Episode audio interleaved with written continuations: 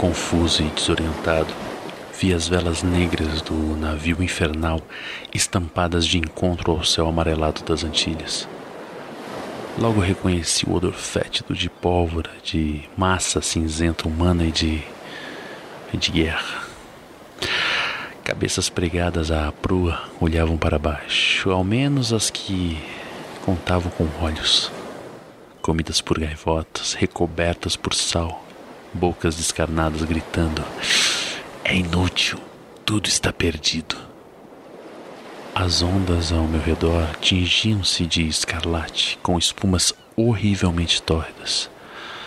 E mesmo assim, a hedionda da tripulação do cargueiro clamava: Mais sangue! Mais sangue!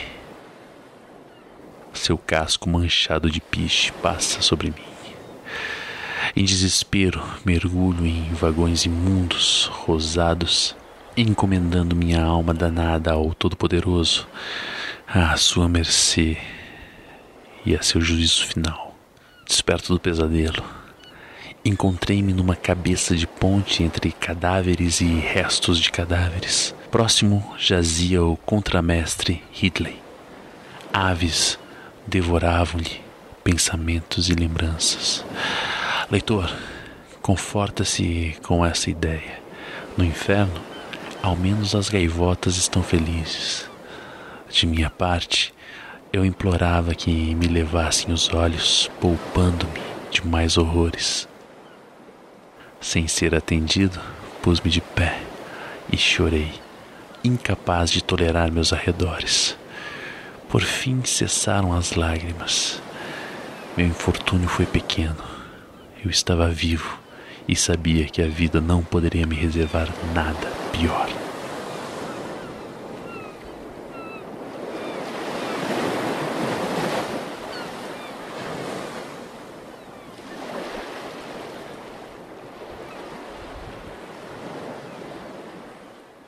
You ain't nothing but a hound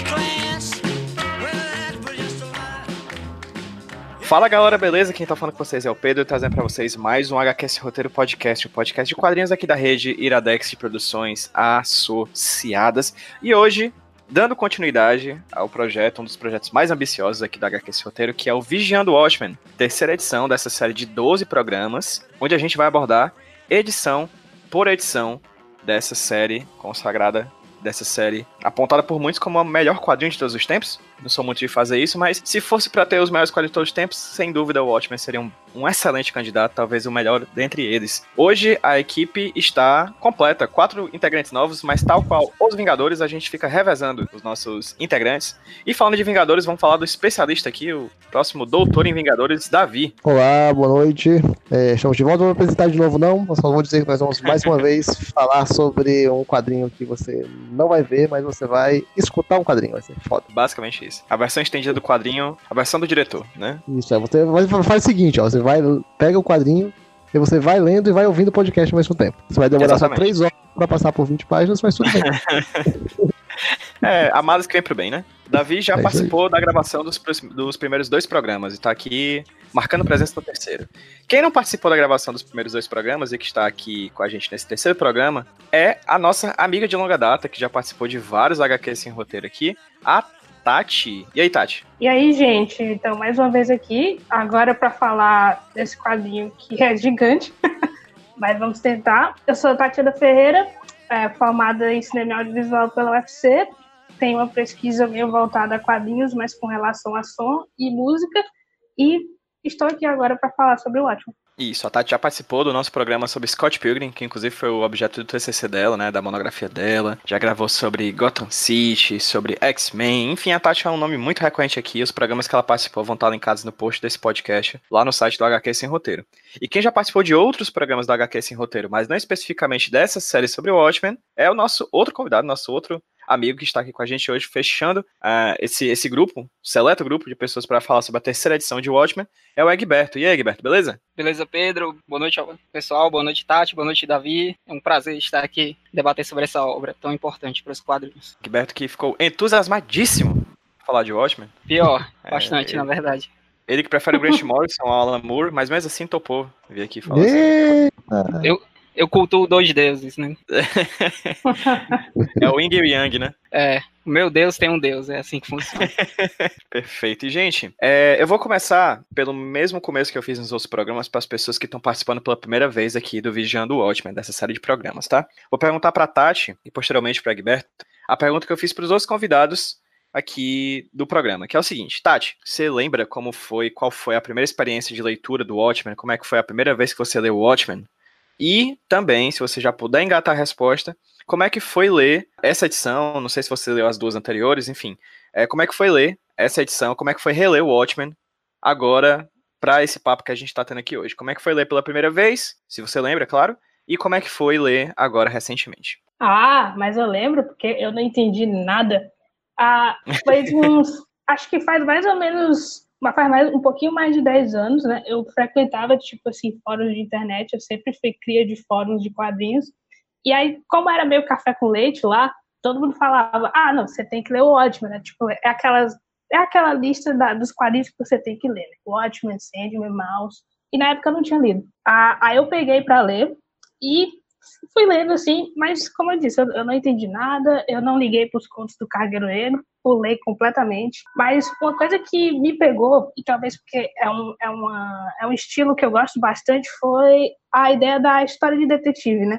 Foi, era o fio ali que me linkou o quadrinho até o final e que eu continuei, que eu, digamos, foi o que me fez querer continuar, porque eu, eu não estava muito com vontade. Ah, ano passado, né, porque a gente tem um clube do quadrinho aqui em Fortaleza, aconteceu de o Batman estar tá lá pela primeira vez, e aí eu reli depois desse tempo todinho, porque nem na época que o filme saiu eu quis reler, porque como eu achava, naquela época, eu achei o quadrinho ruim, então eu não quis reler.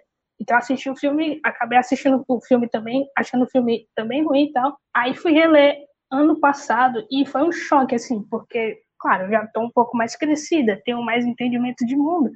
E eu vi, caramba, todo esse tempo eu, digamos, passei eu perdi muita coisa porque eu não quis ler essa obra por achar que para aquela primeira impressão que eu tive. E aí para hoje, eu só li a segunda mesmo, por causa que eu não tive muito tempo, e já nessa vez eu já comecei a perceber mais, digamos, o background da história, né, digamos, o que está acontecendo de fundo, né, que é meio que anunciado, mas tem outras coisas que fazem esconder esses pequenos easter eggs.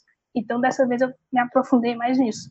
Massa, e contigo, Gilberto? Tu lembra como foi a primeira experiência de ter lido o Watchmen e como é que foi reler agora para esse programa especificamente? Eu tive contato com o Watchmen há muitos anos, né? Propaganda, da, se não das primeiras vezes que abriu foi lançar a obra aqui, mas ler, ler mesmo, eu só li em 2005 um scan dessas edições, né? É, eu li as 12 separadas, completamente diferente da experiência agora, né? Que é com encadernado. E na época eu já cheguei contaminado, como a Tati falou, né? De que o, o gibi era muito importante, era uma obra-prima, e o, o Watchmen, ele vem com essa pecha de ser a obra máxima do Moore, né? Foi bem forte para mim, apesar de que com, tipo, não peguei tudo, e tem coisas que você precisa reler a obra, né? O Watchmen tem essa, ele é denso a esse ponto de que as camadas elas são quase inesgotáveis, né? Na medida que você vai entrando em contato com a obra, novamente, novamente, novamente, as coisas vão fazendo mais sentido, vão se encaixando e você vê que o Moore ele não não dá ponto sem nó, né? Não só isso, ter contato com outras obras do Moore também é, é muito importante porque no Watchmen ele lança mão de várias ferramentas que ele já usa em que ele já usava em outras obras, né?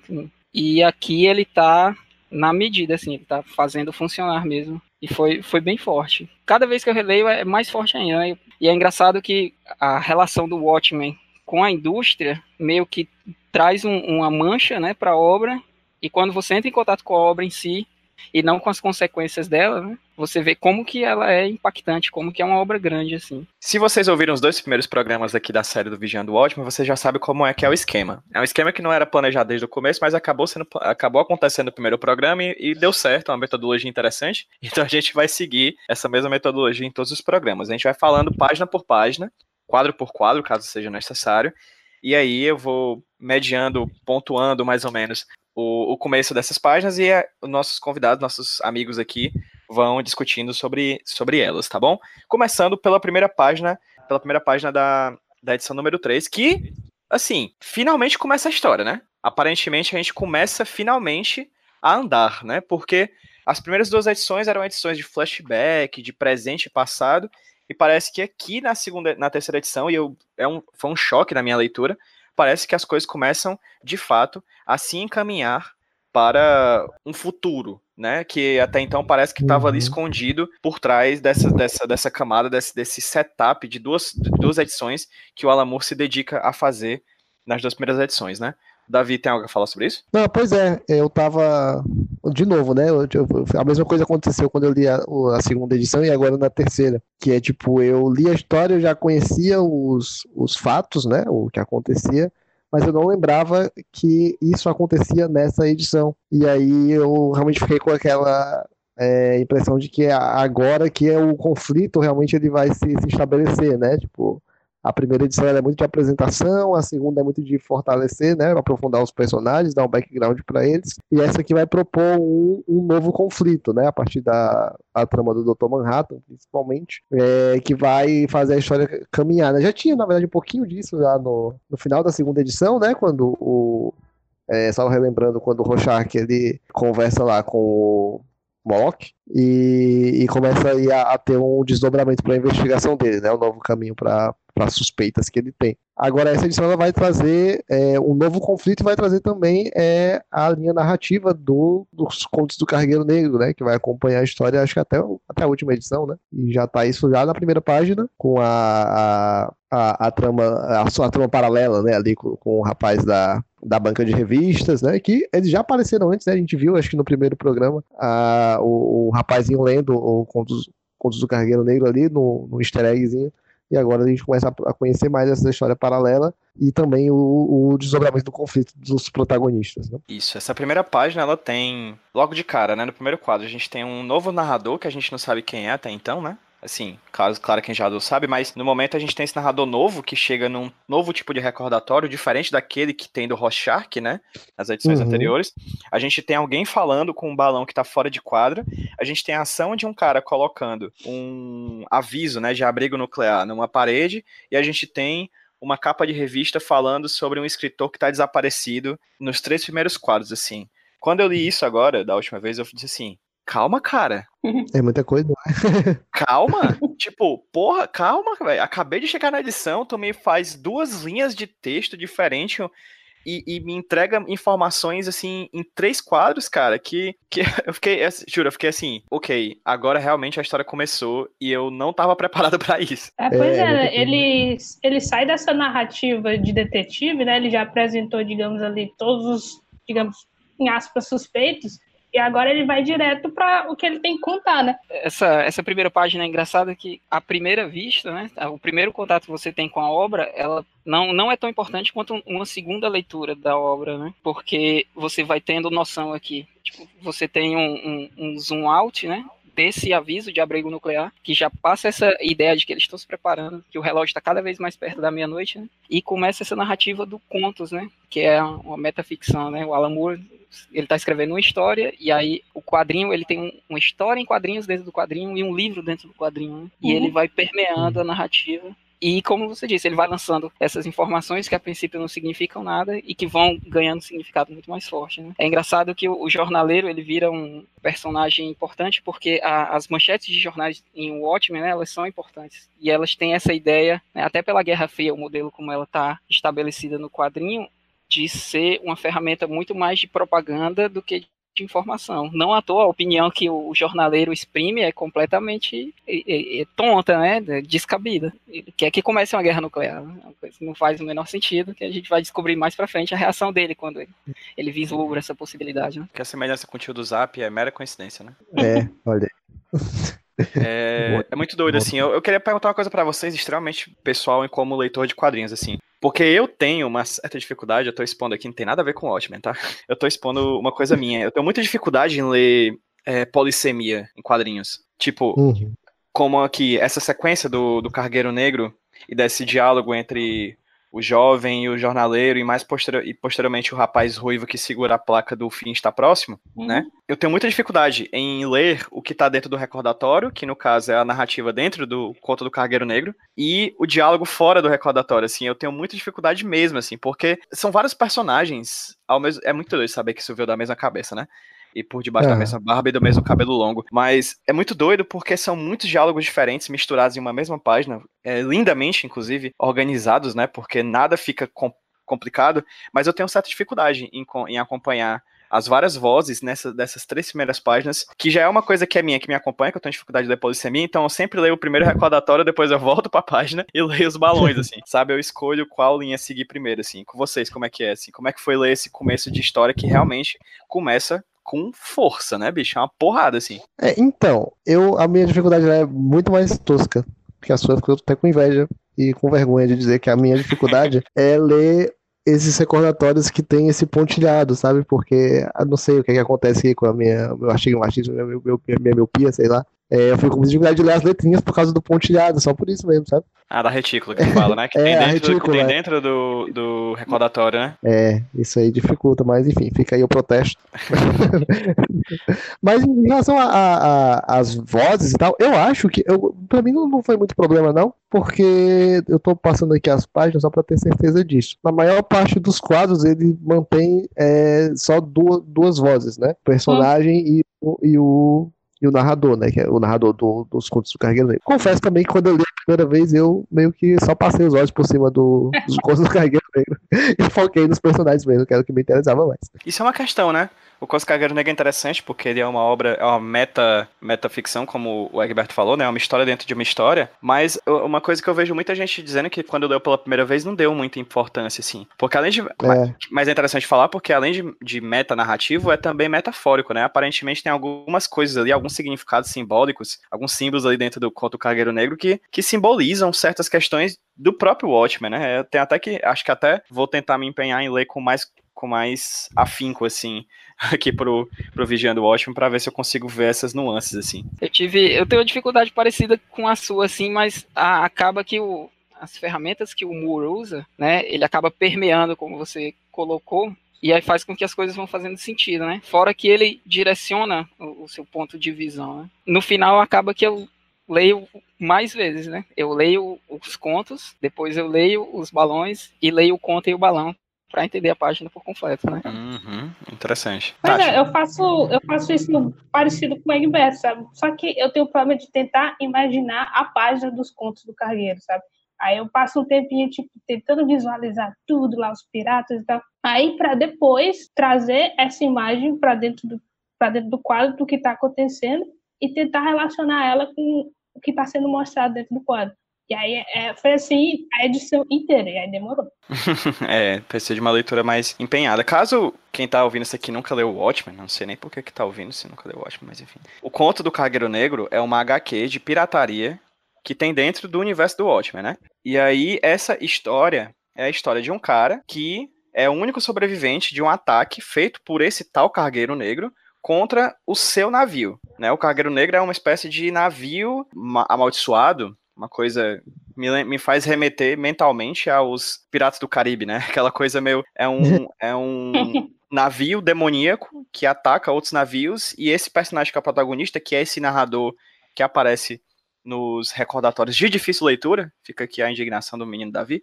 É, esse personagem é o que é esse narrador dessa história dentro da história, né? E é interessante que a gente é, é devagar, devagarzinho é, apresentado a essa narrativa desse personagem, porque, imagino eu, quem tá lendo pela primeira vez, é um choque você ver alguém falando sobre que tá, que tá preso nas Antilhas, é o único sobrevivente e que as gaivotas estão comendo os olhos dos corpos, e você fica, que porra é essa, né?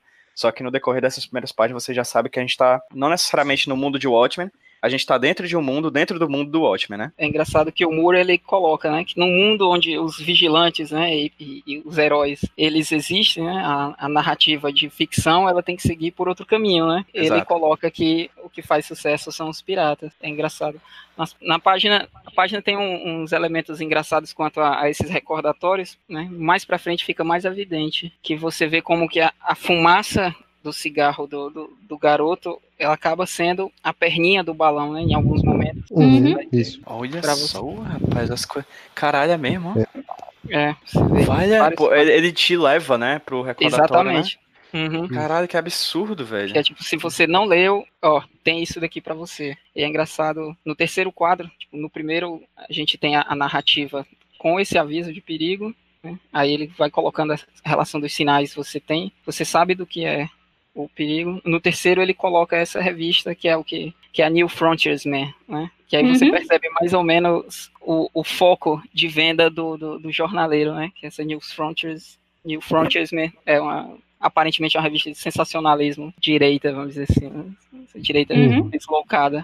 É, é legal outra coisa também, porque aqui a gente tá tendo pela primeira vez, salvo engano, no decorrer das edições do Watchmen, o- a pessoa da rua. A pessoa Isso. Do chão, né? A galera proletário, trabalhador, a pessoa das ruas de Nova York, sendo os protagonistas da trama, né? Porque até então eram super-heróis, né? O ponto de vista passeava por esses seres imaculados, assim, fora da realidade desse, desse, desse mundo desse mundo que é o mundo desse jornaleiro e desse jovem aqui, que tá no chão, que é a galera da rua mesmo, que é a galera da própria da Nova York real, entre aspas, assim, não super-heróica, né? Nas páginas 2 e 3, né? Páginas 2 e 3, a gente tem a continuação dessa sequência, né? Onde a gente tem esse jornalista conversando com o menino que não tá nem aí pra ele, na real, né? Tá lendo os contos do Cargueiro Negro. E aí a gente, de fato, tem uma- um vislumbre das páginas do Cargueiro Negro. Inclusive, na página 2, eu tenho que parabenizar aqui o o David Gibbons novamente, porque a gente tem essa câmera, né? Que no quadro 1 da página 2 está do outro lado da calçada, e ela vai se aproximando do menino que tá lendo o quadrinho, né? Que ele tá sentado num, tipo um hidrante elétrico, assim, uma coisa de recarregar carros, né? A câmera ela vai chegando perto até chegar no rosto do personagem dentro do quadrinho que o personagem tá na mão, assim.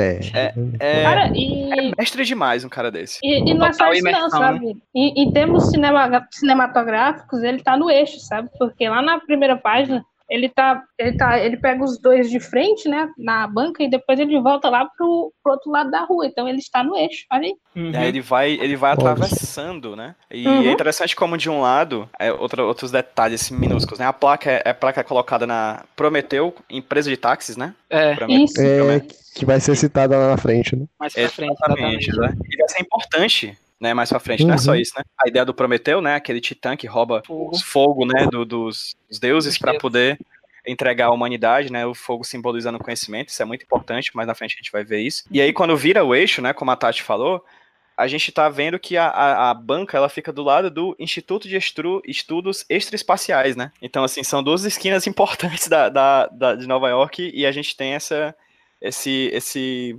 esse jogo de câmeras que é muito, muito bom, cara, que só um grande desenhista faria, assim. É interessante porque a gente sabe quem é personagem na trama e quem é personagem do quadrinho do Canto Cargueiro Negro por causa da peli, da, da retícula, né?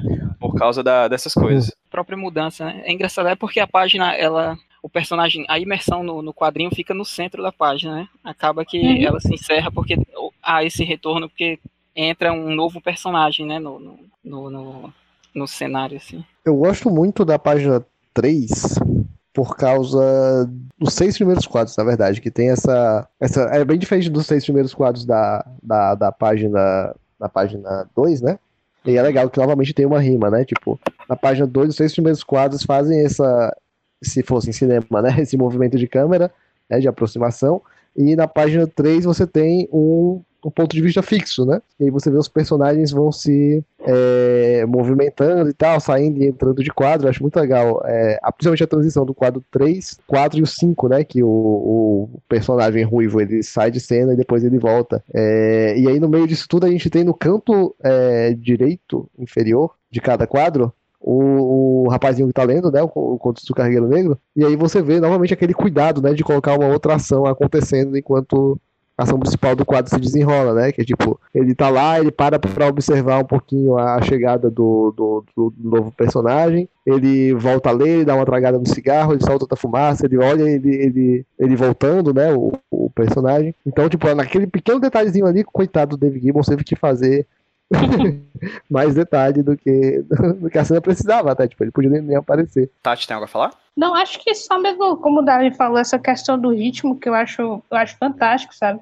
É, é uma das coisas que talvez a gente não consiga replicar diretamente quando a gente vai fazer uma adaptação, né? Porque a gente, tipo, ia acontecer várias outras ações se fosse só uma câmera fixa lá o tempo inteiro, né? Não seria só essas três ações. E aí perde muito disso, eu acho. uma adaptação visual principalmente, né? Porque tem a questão do foco. A partir do momento que você foca em algo que está ao fundo, perde importância, né? Enquanto que aqui você as coisas, por ser quadrinho, né? E por essa diagramação que, que o Gibbons escolhe, você tem essa permissão, né? Na página 2 é, é engraçado que o, as agrúrias, né? Que o personagem do, do conto sofre, né? De certa forma, ressonam com o, o, o- discurso do jornaleiro, né? Ele se diz um sobrevivente, o jornaleiro é um sobrevivente Uhum. e o personagem é um sobrevivente, né? Uhum. E aí na, na, na página 2 é, tem a piada importante do, do Rothschild, né? O fim do mundo acaba, é, é o fim do mundo não passa de hoje, né? Mas, guarda a minha edição de amanhã da News Frontiers, né? Uhum. Isso é muito impressionante, né? Essa piada que ele fala, esse comentário, né, de que o mundo acaba hoje, né, que no final vai fazer sentido, é muito impressionante, assim. Eu gosto bastante da página 3 e esses seis primeiros quadros, como o Davi muito bem apontou, do, de uma imagem fixa, né, de uma câmera, eu vou usar o termo câmera, por, por- enfim, de um ponto de vista fixo, né, e eu particularmente gosto muito dos quadros 4, 5 e 6, que é a sequência do meio da página 3, que Uhum. é o jornaleiro colocando uma bebida nesse Uhum. copo, ele vai beber e na última, no último quadro, né, da, da pontinha, o personagem chega, cutuca ele e ele cospe de um susto, né? Porque acho que é a única piada visual que eu vi até agora no Watchmen, né? Porque Sim. ela Sim. é tão visual, mas tão visual que os quadros 3 e 4, o 4 e 5 não tem texto, aí só o quadro 6 tem uma lapada de texto assim pra realmente vir e mostrar o impacto, né, do susto assim. Esse quadro é todo arquitetado É, vindo de dois quadros silenciosos para concentrar o máximo de, de palavra exatamente para dar a ideia de, de que alguma coisa irrompe, né? E consequentemente o susto do, do jornaleiro, do jornaleiro também acaba sendo uma, uma resposta a esse texto que vem de uma porrada só, né? Eu acho, eu, eu realmente ri lendo isso aqui, cara, da última vez. Assim, o cara, isso aqui- essa piada é muito boa, coitado, né? é muito, ela é muito bem arquitetada, assim, a piada é visualmente muito bem feita. E é, é um rompimento, né? É um rompimento. Porque a partir do Isso. momento que o personagem ruivo entra na questão, os textos do conto somem, né? E aí, nesse último quadro, com esse rompimento, você tem os textos voltando nessa transição para que seria a última linha de quadros, né? Que aí é onde o Alan Moore ele se excede como escritor, porque são textos maravilhosos. É legal como o jornaleiro fala que ele é. Leva, o jornaleiro leva o mundo nas costas, mas não arrega. É que nem o Atlas que aguenta a barra, que é outro titã, né? Exatamente. A gente Uhum. tem vários titãs aqui sendo citados. Daqui a pouco vai ter o Tony Belotto também. O Paulo Nicolas. O Paulo Miklos saiu, não pode ser mais o Paulo Miklos. Que pena, que pena. Vocês têm algo mais a acrescentar sobre essas páginas, gente? Um, dois e três? Não, eu quero falar sobre a transição, na verdade, da 3 para 4. que Opa. tem essa, novamente, nessa repetição da, da imagem, dessa rima visual, é, que parte aí da, o que é isso? Aquela estátua, né, que tem no, no, no, no barco, Uhum. né, que tá sendo tocada aí pelas mãos do, do protagonista, do personagem, e aí você vira a página e você tem algo muito parecido, que é o rosto da, da Laurie. o rosto da Laura sendo tocado pela, pelo Dr. Manhattan, né? E aí você tem uma mudança de espaço, uma mudança de, é, de foco narrativo, é, sendo é, com essa transição sutil, né? Tipo, que a, a gente tem uma, uma imagem meio que repetida, mas indo agora para um contexto totalmente diferente, para um ambiente diferente, uma parte diferente da história. A parte Uma- escrota da história. É a Uma mudança, uma mudança até de coloração, né? Totalmente. Isso, isso, isso, exatamente. Outro ambiente a partir de agora. É, eu, eu também acho que, tipo, o recordatório dos carre- do carreiro, ele meio que prepara a gente para a relação que a gente vai ver agora na página 4. Tipo, que tá escrito meio Uhum. que ressona com o que tá acontecendo com aqueles dois personagens. Sim, sim, exatamente, né? Ela, ela me deu tudo e eu não pude amá-la, né? Uhum. que no Pude cobrir caso, seus olhos. isso, que no caso, pra quem não leu ou não lembra, é o Dr. Manhattan é, seduzindo a Laurie, né? A Laurie estava dormindo, ela, ele acorda ela, mas seduz da seguinte forma: ele faz dois deles de si próprio, ele meio que propõe um homenagem, né? Tipo, sendo dois deles, dois, de- eh, dois do- é até difícil falar como é que é, como é que congrega esses, esses verbos assim. É, dois Dr. Manhattan, né? Pra trans- tentando transar com a Laurie, assim, né? A junção perfeita entre homenagem e masturbação. Eu, eu já vou chamar de Manhattan Troar. Esse é o termo correto Que nome maravilhoso! Incrível, incrível. E aqui, gente, desculpa. Mais um momento, abre parênteses aqui, três programas, três programas que abrem o mesmo parêntese. Que puta trabalho do John Higgins, né, cara? E aí, esse trabalho que ele faz de retícula do quadrinho E essas cores, essa mudança de cor, é, é, é tudo muito bem feito, assim. É impressionante como todo mundo acerta nesse negócio do, do Watchmen, né? Beleza. E aí a gente entra nas páginas 4, 5. É uma sequência longa. 4, 5, 6, 7, 8, 9. Enfim, na verdade, são várias, é uma sequência longa porque vão se misturando o ponto de vista da Laurie, do Dr. Manhattan e posteriormente do, Tokuru, do, do, do Coruja. Ah, vamos falando página por página aqui, essas duplas de páginas. Na páginas 4 e 5 a gente tem essa tentativa do Dr. Manhattan de transar com a Laurie.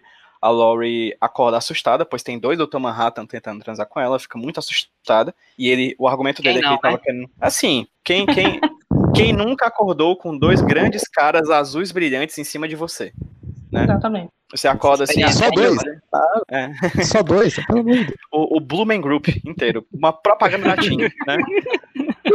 E aí, é, repito, outra coisa legal do trabalho do John Higgins, a gente tem aqui a Laurie na câmbio e esses dois Dr. Manhattan, e a gente mal tem sombras, né? Mais uma Sim. vez, mostrando que, de certa forma, Uhum. o Dr. Manhattan é esse personagem que emite a própria luz, assim, né? Ele tá sempre pulsando. Inclusive, é legal quando ela fala que quando ela lambe o dedo do Dr. Manhattan é como se ela estivesse lambendo uma pilha de lanterna, né? É, é interessante como existem essas questões sensoriais postas por meio de cores, de, de imagens, enfim, é muito interessante. Vocês têm algo a falar sobre essas páginas 4 e 5? Eu tenho algumas coisas, mas a gente vai discutindo aqui entre nós. Vai lá. como já foi pontuado, o John Higgs ele escolhe uma dinâmica diferente de cores, né? E ele escolhe sabiamente terminar a página 3 com esse roxo, né, avermelhado, e ele muda para verde e azul, né, que dá uma tônica do Manhattan, né? Porque ele é que é a figura aqui. E você vê que o, Manhattan ele tá tá numa situação tão tão complicada que ele ele já ele consegue identificar que nada do que ele possa fazer é, é, surte efeito na Lori, né, como companheira, e o próprio descaso dele, né, ele não liga em nenhum momento pro perigo que ele causa, não liga em nenhum momento pro, pro para como ela vai reagir, ele nem se deu ao pensar em, em perguntar a ela, né, "Olha, você tá afim de um Manhattan atuar aqui? E pronto, ele simplesmente faz e ele não... E, e foda-se, né, o que ela quer ou não. E foda-se, exatamente. Inclusive, é, só pontuando que esse é o primeiro momento, né, essa discussão entre os dois na cama e tudo mais, e um segundo momento a gente tem a Laurie saindo do quarto e percebendo que tem um terceiro Dr. Manhattan trabalhando, Sim, né? Enquanto os outros dois estavam com ela na cama, né? Porque a gente já sabe que esse Dr. Manhattan é esse ser onisciente, que consegue se dividir em vários personagens, né? Em vários deles próprios. E aí você tem três Dr. Manhattan articulados, assim. Dois querem com a Laurie na cama e um terceiro trabalhando. E aí é que ela explode de raiva mesmo, de indignação, por causa disso, né? Por causa que ele nem, ao menos, consegue se focar, né? Ele é tão incrível, tão poderoso, tão supra-humano, que ele não consegue se focar nela, né? Ele tem que fazer várias coisas ao mesmo tempo e ela se sente, né? Um joguete, né? O que não deixa de ser. Sim. E é engraçado que aqui a gente vê como o Manhattan ele já falhou na questão da humanidade, né? Que o fato dele se dividir para poder pro- é, tentar dar essa atenção que ela, que ela deseja, que ele já não consegue mais, demonstra um carinho e mesmo assim um total descaso, né? É, eu Sim, também sim. acho que essa página, ela valida o que é dito na segunda edição pela série Júpiter, que ela diz que basicamente o trabalho da Laurie é transar com ele, né? Tipo, deixar ele. Ele é a única coisa que ela pode fazer, né? Tipo, o que seria esse link com a humanidade, né? Eu, eu, eu acho que é isso, sabe? Demonstra o que era o relacionamento deles, né? Eles estavam juntos, o que? Acho que 20 anos. E Uhum. basicamente virou isso, né? Mais pra frente fica evidenciado pela relação, pela interação dela com outras pessoas, né? Isso fica bastante Uhum. evidente. Eu gosto particularmente dessa sequência o seguinte. Se você for perceber as ações, os rostos dos personagens nessas duas páginas, você vai ver um dos personagens, que é o personagem que tentou manter relações com a Laurie algum, é, instantes antes, penoso, né? Ele tá triste, Sim, assim. Ele tá, Laurie, por favor, me ouve, né? É, eu que- pensava que você ia gostar disso, por favor, ouve- podemos conversar e tudo mais. Enquanto o outro Dr. Manhattan, que tá no laboratório trabalhando, é impassível, assim. O que ele fala é, Laurie, meu projeto está numa fase decisiva, pareceu-me desnecessário, entende? Tipo, ele é, é como se ele tivesse bipartizado, inclusive, os próprios sentimentos dele. Ele faz uma cópia focada no trabalho e uma cópia focada na Laurie, né? É interessante como ele divide, é, ele faz esse, essa divisão em si próprio, e, esses, e por mais que seja o Dr. Manhattan que a gente esteja falando, eles sejam doutores, doutores Manhattans diferentes, né?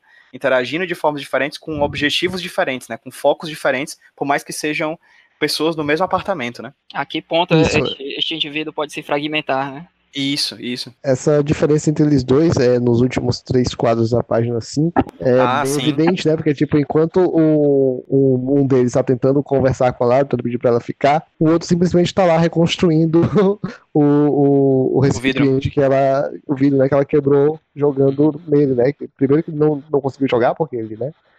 atravessou o corpo do, Sim, sim. do, do Dr. Manhattan, e aí tava só de boa, tipo, ó, limpando a sujeira que ela, que ela fez, enquanto o outro tá tentando ainda conversar com ela, né? Mais impression... muito, muito impressionante também, como sempre, o trabalho do Gibbons em fazer esse primeiro e segundo plano agirem de forma tão interessante, né? Um segundo plano, a Laurie saindo do, do, do, do escritório indignada, e num primeiro plano, o outro Dr. Manhattan remontando a estrutura do, do vidro, né? Do, do recipiente que, que a Laurie quebrou. É, mais uma vez, um puta trabalho de desenhista aqui, né? Detalhe, o cuidado, né? E o quadro central é o que define as relações, né? Que é ela se posicionando para pegar o, o, o vidrozinho. Muito, Isso. Muito bem feito. Uhum.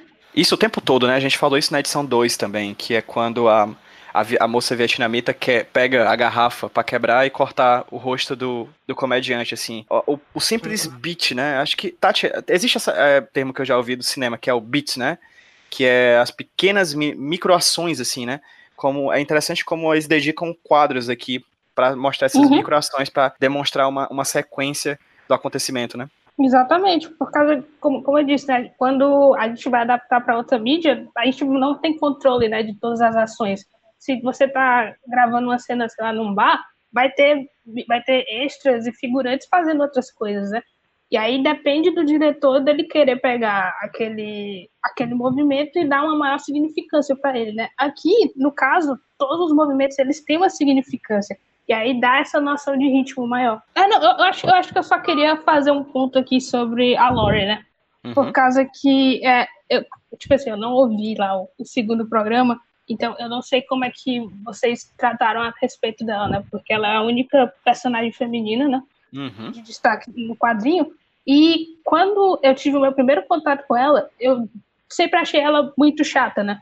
Tipo assim, ela tava sempre reclamando de alguma coisa. Sei lá, ela não. Ela realmente não parecia feliz com a vida dela, né? Por mais que ela tivesse feliz de não ser mais uma vigilante. E aí aqui ele realmente mostra pra gente que a vida dela é uma porcaria.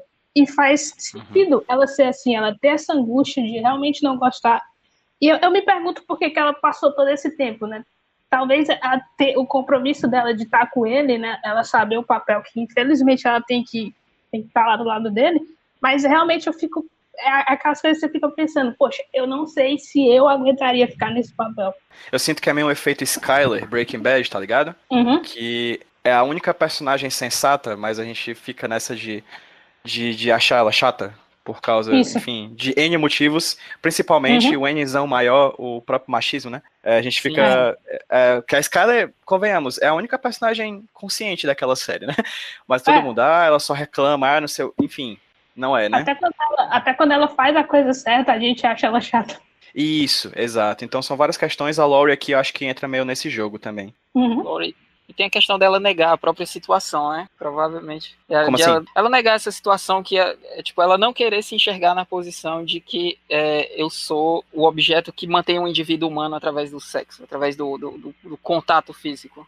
Né? Porque a, a- os sentimentos que ele nutre por ela já se esvaneceram, né? Uhum. E aí, provavelmente, ela nega essa situação e por isso que ela se enxerga. E as opções que, que ela tem são poucas, né? Sim, isso a gente vai sentir, inclusive, né? Essas poucas opções dela vão ser jogadas na cara dela no final da edição, com o que vai Sim. acontecer exatamente no decorrer dessa edição, né? Ela vai ser posta realmente um lugar muito descon... Ela sempre foi posta nesse lugar desconfortável, assim. Ela Uhum. entrou, ela entrou nessa coisa desse relacionamento com o Dr. Manhattan por vários motivos, como todo mundo entra em um relacionamento, mas com o decorrer do tempo ela foi sendo mantida lá por N motivos. Alguns próprios dela, claro, ela deve ter motivos pra estar ali, mas a própria pressão militar, pô. Cara, imagina, um estado, um, um, um país, o maior país economicamente do mundo, conta com você pra manter a bomba nuclear que eles têm à disposição na cama. Enfim, ela é um personagem muito bom e tem essas várias questões que a gente vai ver no decorrer desse, dessa, dessa revista e no, de- dessa edição e no decorrer das próximas. Eu particularmente gosto muito da Laurie, assim, no decorrer da Laurie e no decorrer das edições, assim. Sim, Eu sim. acho, eu acho Uhum. ela maravilhosa, assim, acho como ela é dos personagens que estão ali, talvez o mais humano deles, assim, sabe? O que mais é pé no chão, assim. Eu particularmente gosto muito. Caso alguém esteja ouvindo Discord disso, por favor, Comenta lá no, no, no site do HQS Roteiro o que, que vocês acham da Lauren no decorrer Ela é, ela é a mais humana e a que mais luta pra ser humana, né? A que mais Isso. é, quer se des- desgarrar do, do vigilantismo, né?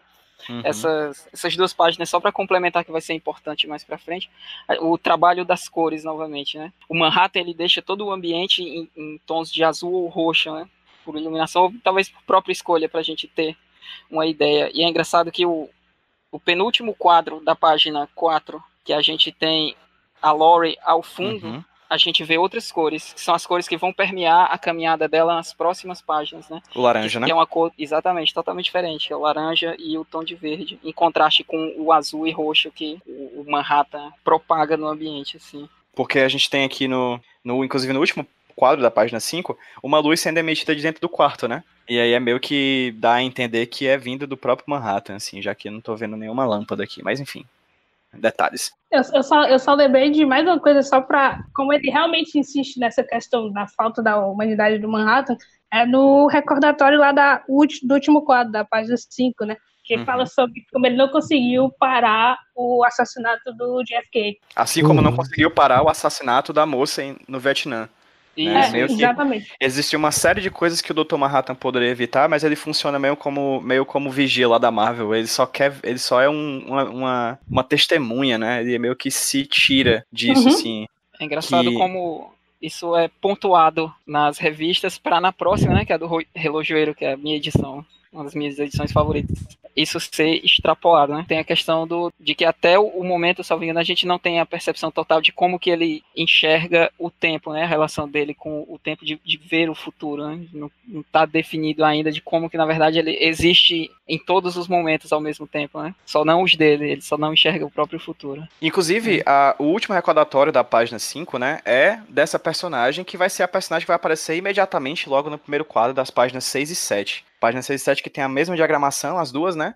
A gente tem um, um grid de seis quadros em que você tem, de um lado, essa personagem que a gente vai saber depois, que- no decorrer da conversa, que é a Jane Slater, né? Que é aquela Uhum. personagem que namorava com o Dr. Manhattan na segunda edição, naquele primeiro encontro dos Minutemen da segunda geração. Ela é aquela Isso. personagem, agora já tá consideravelmente, já, a gente já consegue ver, ela tá mais velha, ela tá doente, né? Ela fala isso no decorrer. de- Ela tá dando uma entrevista, tem um gravador ligado aqui, tem um cara com a mão com o microfone, e é muito bom aí, o primeiro e segundo plano, mostrando que ela tá numa redação de um jornal, assim, então tem pessoas passando em segundo plano, enquanto ela tá falando sobre a história dela.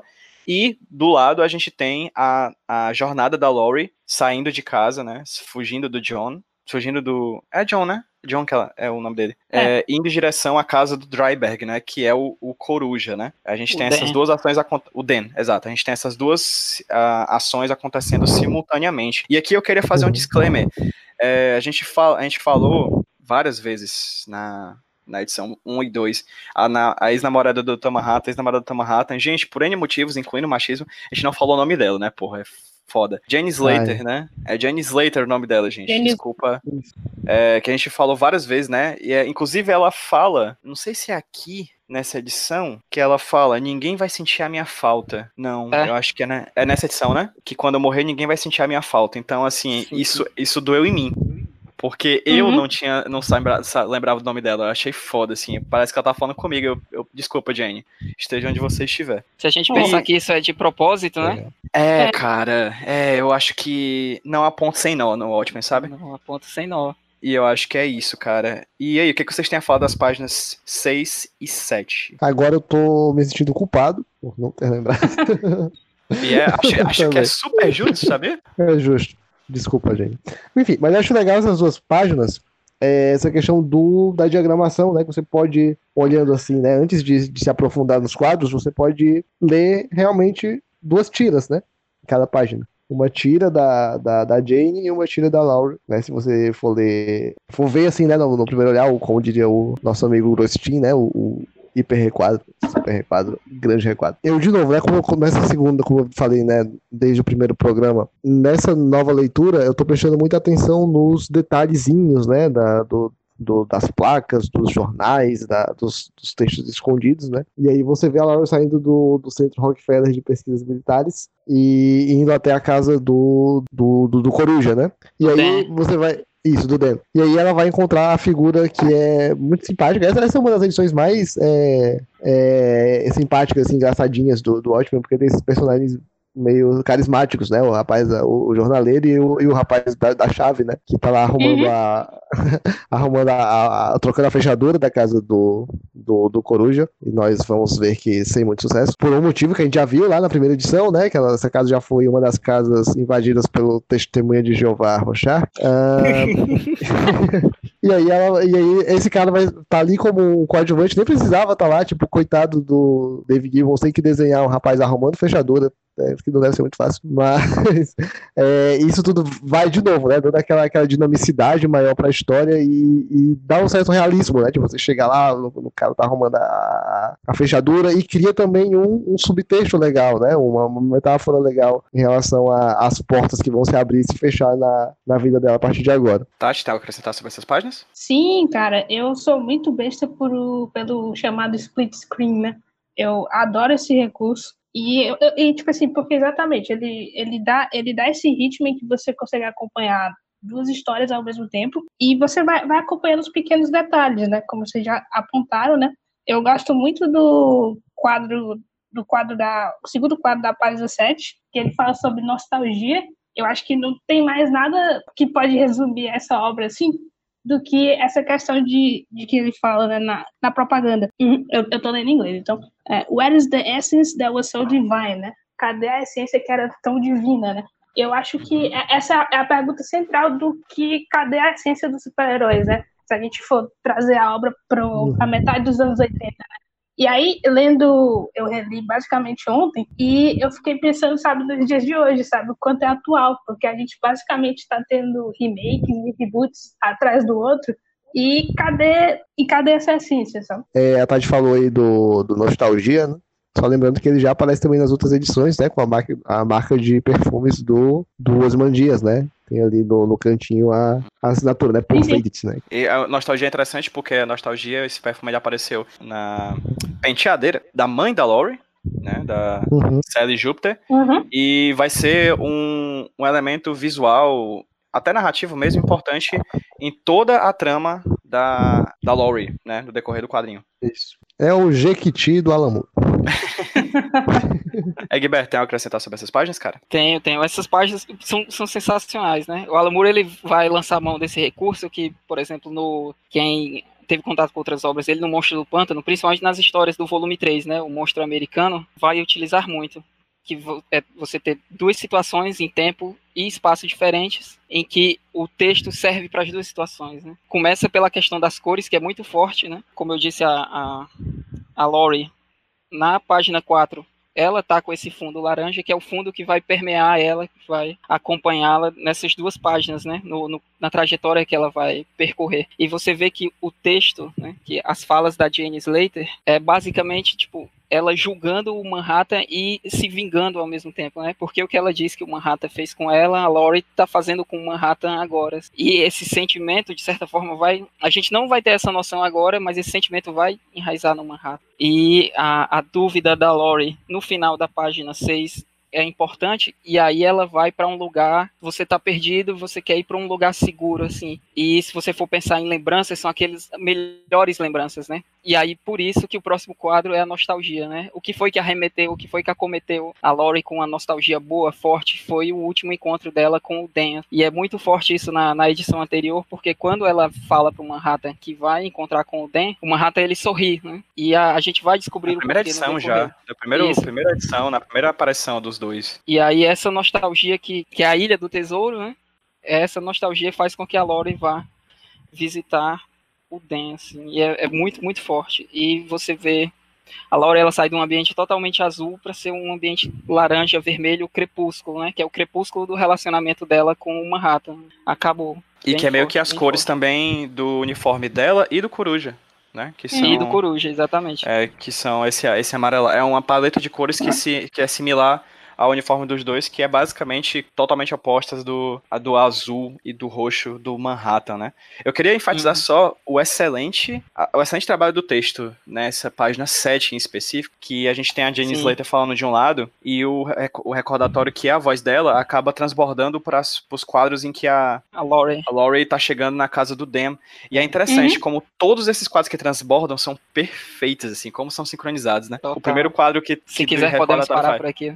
Se quiser, podemos parar por aqui, né? Que ela para na, a, a entrevista no jornal e a Laurie parando no táxi perto da casa do Dem. Aí o segundo quadro Uhum. que aparece esse recordatório é "Ah, algumas coisas quando quebram não podem mais ser consertadas. Aí mostra o cara consertando a, A porta. a porta do, do coruja, do Dem. Por último, é que alívio poder falar com alguém. Aí a Laurie chegando pra falar com o Dem. Cara, como a, a puta que pariu, cara. É um nível quadro- muito alto, né? Um Ô, nível muito quadro- alto. Ô, quadrinho é bom, meu irmão. Ah, Maria. A gente tinha que fazer um podcast sobre esse quadrinho mesmo, viu? É, merece. E aí, vocês têm algo mais a falar sobre essas páginas 6 e 7, gente? Eu sempre acho que a gente tá, eu sempre acho que a gente tá deixando escapar alguma coisa. É. Esse aí é o Ah. ouvinte ele completo.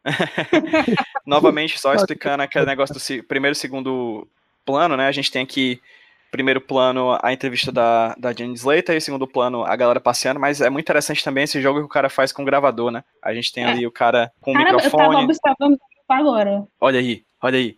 Aí ele vai, clica no botão para pausar, aperta o Sim. stop para tirar a fita. Então a gente tem essas coisas interagindo. É, são muitos níveis, cara, de, de ação acontecendo num quadro bobo de uma entrevista, sabe? É, é impressionante. É o cuidado, Enfim. né? O cuidado em tudo, assim, né? Você vê como que a Jane, ela começa normal, praticamente íntegra, né? E ela faz uma escolha, ela opta por começar a fumar. E aí você vê, né? Ela vai discorrendo sobre isso, você vê o quanto que a saúde dela tá deteriorada, Uhum. quanto que ela tá mal, real. Que é o Isso. que acontece quando você fuma. É. Vigiando o Watchmen adverte, fumar causa câncer, assim como ter Se relações com o. Manhattan. Beleza.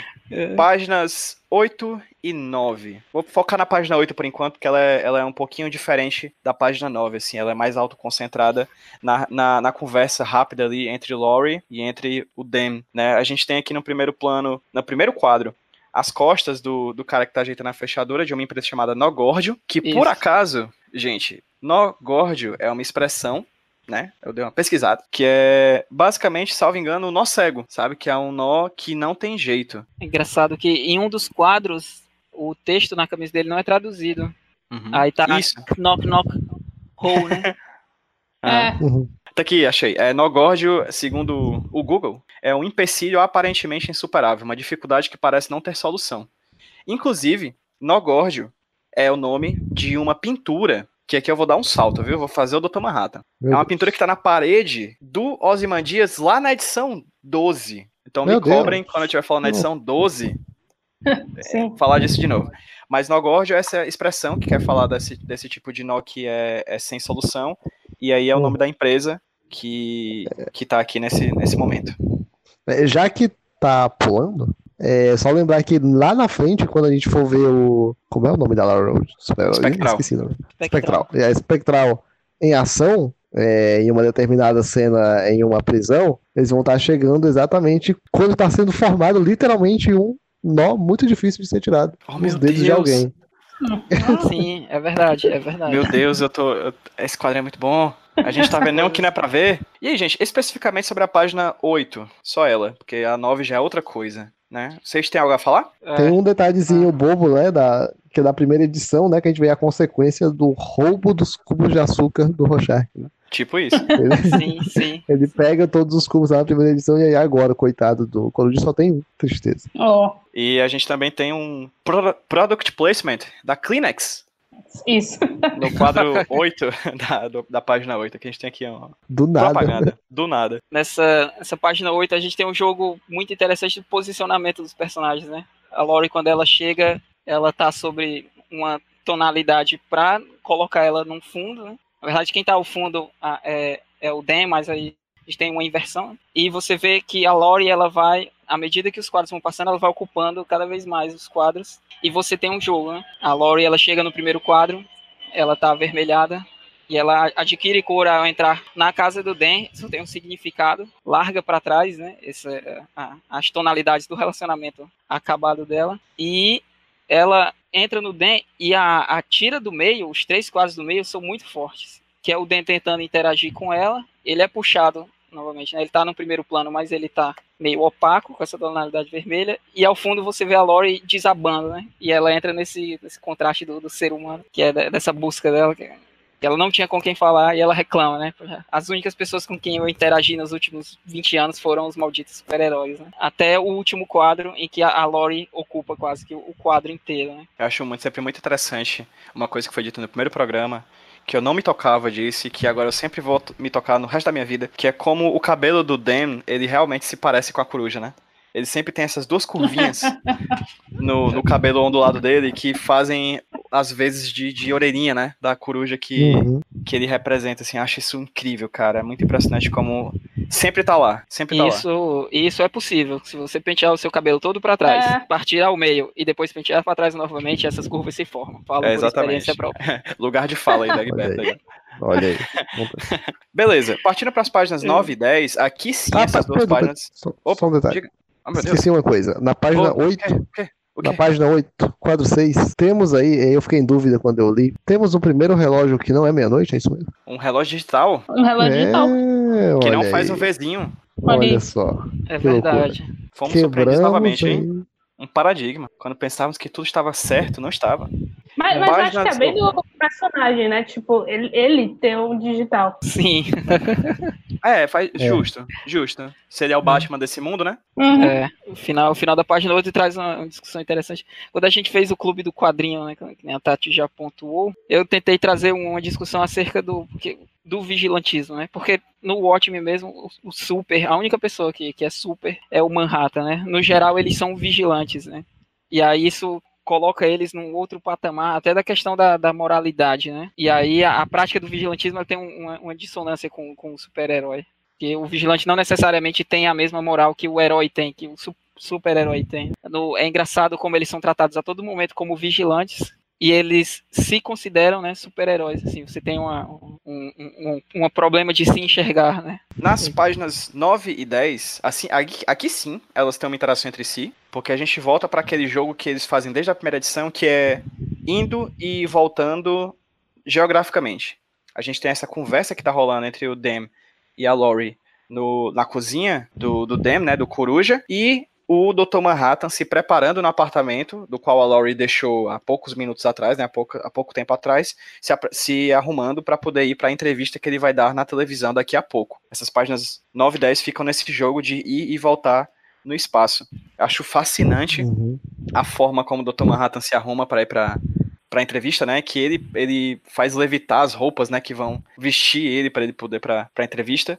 Mas enfim, é, Davi, você tem algo a acrescentar sobre essas páginas 9 e 10, cara? Tem, é, nessa transição aí, né, entre uma cena e outra, vai acontecer o tempo todo, a gente tem de novo a mesma coisa que acontece nas páginas 6 e 7, né, que é aquela questão do recordatório vazar para o quadro do, do outro ambiente e, e dialogar com a cena que a gente está vendo, né, na verdade durante, acho que só, é, é, durante as- todas essas duas páginas, é, os recordatórios são todos da, da Laura, né, da, da fala dela, né, reclamando do, enfim, das palhaçadas que o Dr. Manhattan fazia com ela. E, e vai tendo um, um paralelo com o que com o que está sendo mostrado, né? Tipo, no, no, no quadro 2, né? Ela, reclama, ela fala, né? O jeito como o João olha para as coisas é como se não lembrasse o que são e não desse a mínima para elas. Para ele, nesse mundo, no mundo real, é como andar pela neblina, como se as pessoas fossem sombras, né? E aí ele tá lá segurando a, a roupa dela, né?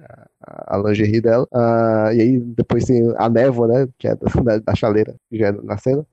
Mas aí, ah, quando ela começa a questionar sobre a, a, a questão da, da, do, de como é que ele tá reagindo ao término e tal, aí tem, a gente tem no quadro 8, né? Ela fala, né? Ele não liga nem para como as pessoas se vestem, né? Quando mostra ele se vestindo. Ah, e aí já na página, página 10, no segundo quadro, ela fala, parece para entender por que ele ficou tão emaranhado, né? E você tem as roupas, né? A gravata dando um nó na- no, no pescoço dele e tal. E aí o, o meu preferido, obviamente, é o quadro 6, né? É quando o quadro 6 e, o 8, né? E, tipo, às vezes os táxis somem e de um ponto a outro leva uma eternidade. E aí é ele se transportando diretamente pra TV, né? Dizendo que. E aí no quadro 8, né, ela começa a falar, né? Sempre aparecendo de fogo sem ninguém avisar. É, quem tá falando isso é o, é o rapaz do. É o chaveiro É falando isso, isso. é, é o chaveiro, né? Na verdade, essa fala É. já não é mais dela. Muito incrível. O, o, o rapazinho lá do Nocorde. E aí mostra ele chegando na televisão, que é uma sequência bem interessante também. Eu acho que a minha parte preferida dessa edição é a parte dele no, no programa de TV, que começa a partir, de, partir dessa, dessas páginas. Tati, tem algo a falar sobre as páginas 8, ou 9 e 10? Sim, cara, assim, eu- a, a minha relação com o Manhattan ao longo da história, eu sempre tive muito medo dele, né? Porque ele pode fazer qualquer coisa, né? E durante essas páginas a gente vê que agora ele perdeu a Lori e ele meio que aceitou já o seu papel no que acho que na história, assim. Sei lá, ele é tão inexpressivo nessas páginas que eu que ele é basicamente um, um robô, cara. Ele tá, tá indo ali pelo que aconteceu e ele tem que ir em frente, sabe? E isso me assusta muito, sabe? Pensar que uma pessoa com o poder dele simplesmente não liga.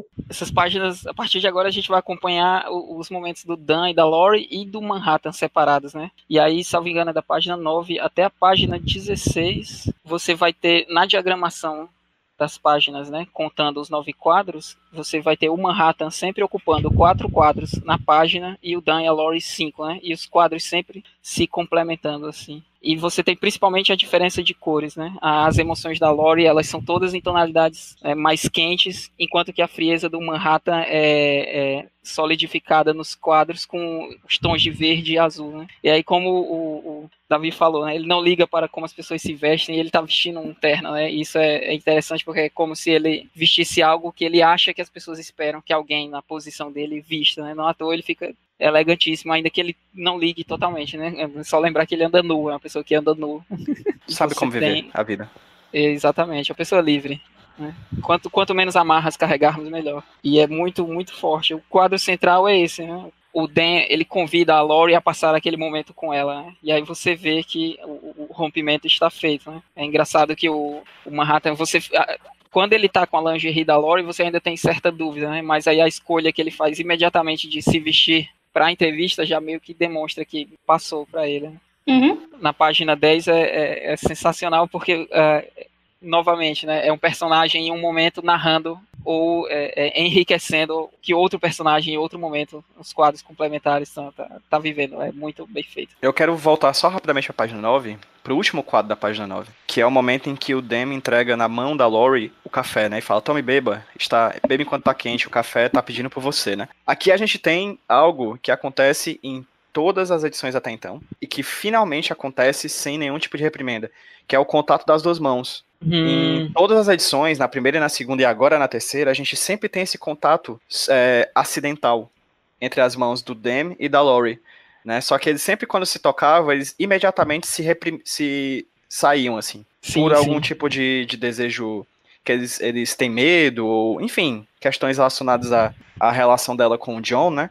Eles sempre se tocavam e se, se repeliam, assim. Novamente, mais uma vez, o contato das mãos deles dois, assim, um gesto singelo, mas que aqui realmente já demonstra, já demonstra um certo tipo de, de mudança, né? No status deles dois, os dois personagens, né? Da vulnerabilidade dela, assim, né? Ela já, já se sente mais. Ela já se abriu para ele, né? Na página Uhum. 8, ela vai. À medida que ela ocupa, o que ela se abre para ele, ela vai ocupando mais o- os quadros. Só uma coisa, né? Que esse encontro das mãozinhas no do setor. Aí eu olhei aqui, não, olha só quem tá lá atrás é a corujinha, né? Fofa. Ah, sim, o Corujito. É, Tem o corujinha. também Verdade, é o calendário, né? O. E aí na, na, na página 10, só no também último quadro, né? A gente vai descobrir lá que a, a empresa de táxis, né? Ela é, olha só, de quem? Do irmão do rapaz da fechadura. Esse mundo é muito pequeno, pelo amor de Deus. pequeno, aí- A própria Fortaleza, Nova York. Passando para a página 11, como muito bem falou o Egberto, a gente começa na página 9 a essa sequência de idas e vindas geograficamente, né? A gente tem a visão da Laurie e do Dan, do Dem, e a gente tem a visão do Dr. Manhattan, do John, lá na, no local onde ele vai fazer a entrevista pela televisão, né? No horário nobre, inclusive. Aí essa, essa sequência vai da página 9 até a página 16. No entanto, aqui nas páginas 9 e 10, o ponto de vista principal da conversa, né? O que, ou seja, o que aparece nos balões e nos recordatórios é o ponto de vista do Dan e da Laurie. Quando a gente vai para a página 11, e aí vai até a página 17, no caso, a gente tem o ponto de vista das conversas na televisão. Quando a gente está vendo a conversa da Laurie e do Dan no- no- na cozinha do, do Coruja, né? É, as ações do Manhattan são muito mais importantes do que o que ele tem a dizer. E aí na página 11 as coisas mudam. As ações, a ação do Dem e da Laurie são muito mais importantes de serem mostradas do que o que está tá sendo dito. Que no caso o que está sendo dito é o que está sendo dito na televisão com o Dr. Manhattan, né? A gente tem essa mudança de foco. É como se a gente tivesse um acompanhamento nas imagens das duas ações simultaneamente, dos dois momentos simultaneamente, em espaços geográficos distintos, mas a gente tem essa mudança na, no texto, né, na narrativa em off, vamos dizer assim, na, que é verbalizado, né, no texto diegético, a gente muda de foco da página 10 para a página 11, né?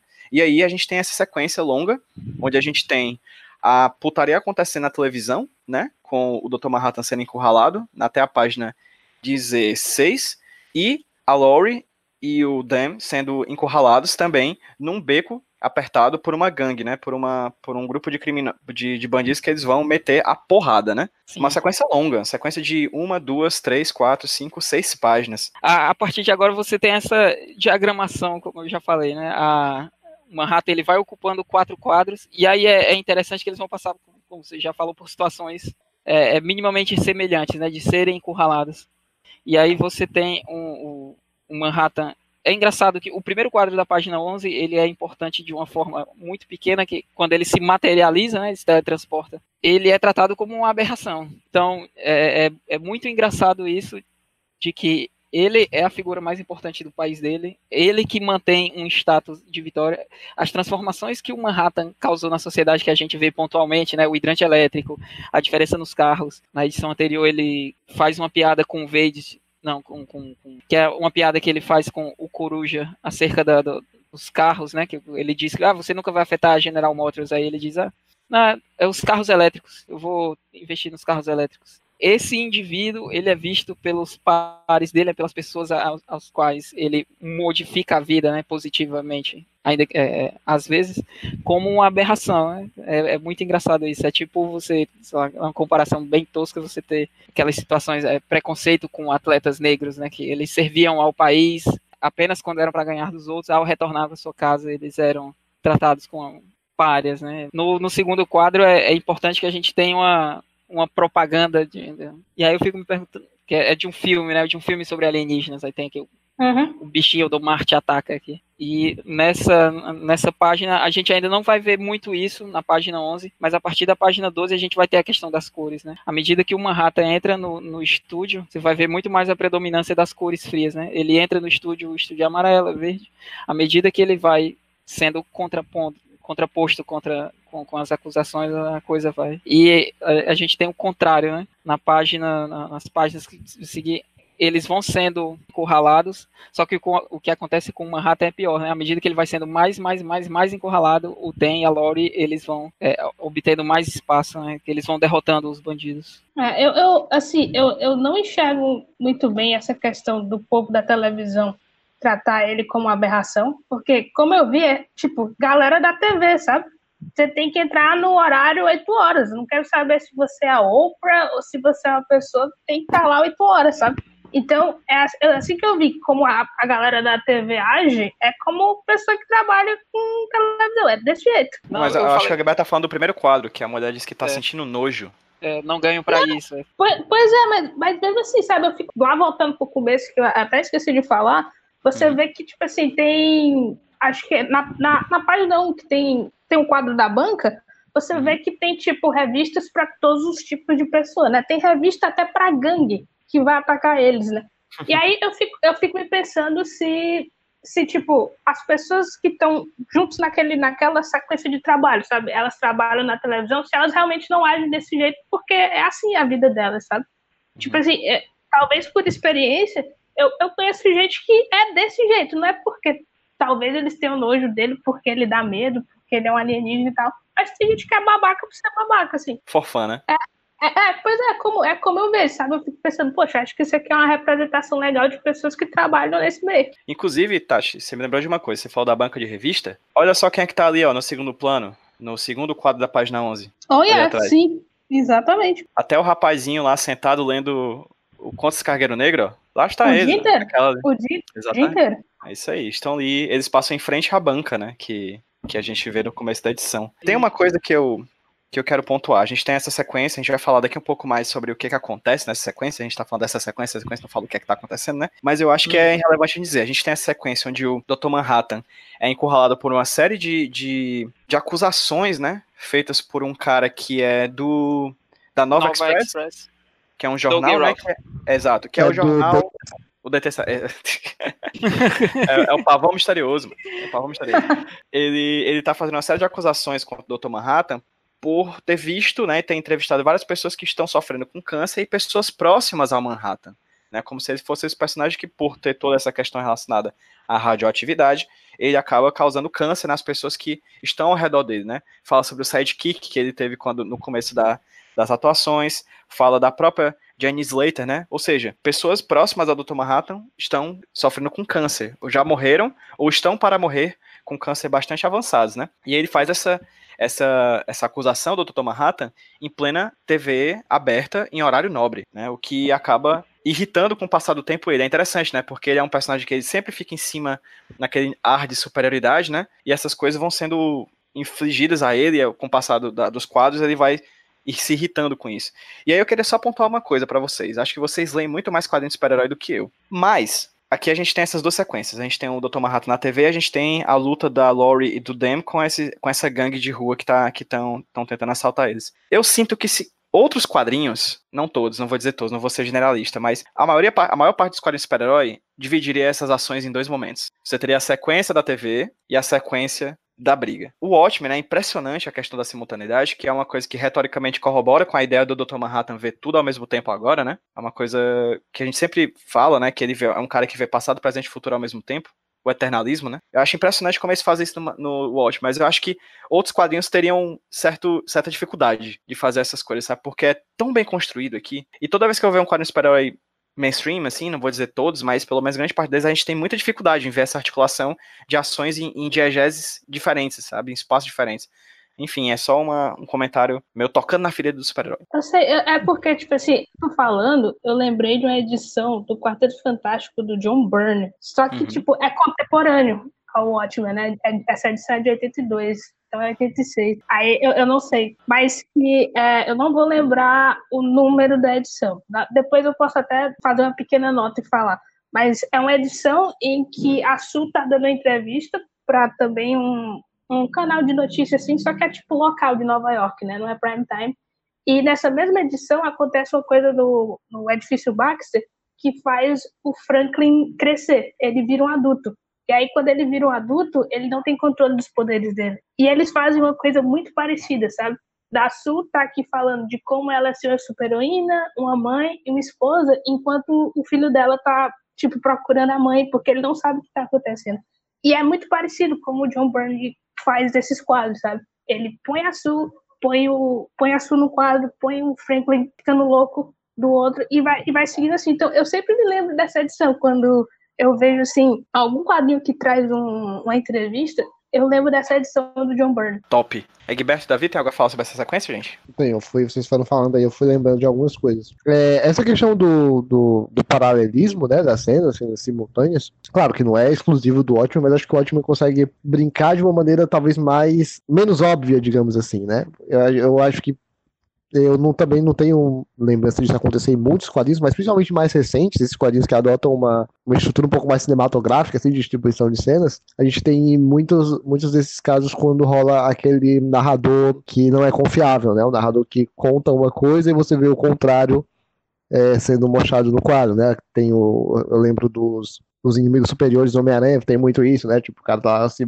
se gabando de uma história, e aí você vê, enquanto ele tá contando a história de uma maneira super favorável a ele, você vê que na verdade ele fracassou e tal, essas coisas. Agora, o Watchmen faz isso de uma maneira que eu acho mais interessante, porque são duas cenas que realmente fazem parte da narrativa, são duas cenas que acontecem em núcleos diferentes, é, são co- coisas completamente diferentes que estão acontecendo, mas que é, o texto do Alan Moore, principalmente o texto, né, consegue indicar ali uma, uma, um paralelismo entre as duas. O Egberto falou sobre a questão das cores da, da, da sequência, e aí eu, eu vi aqui nas páginas 12 e 13, que é a página que mostra a gangue se aproximando do, do, do, do, do Dan e da Laura na rua, e depois eles, né, reagindo e quebrando todo mundo na porrada. E é engraçado que na página 12, quando a gangue tá se aproximando, a gangue toda vem em tons de azul, né? Um tom meio Dr. Manhattan, né? Vem, vem tipo, oprimindo eles.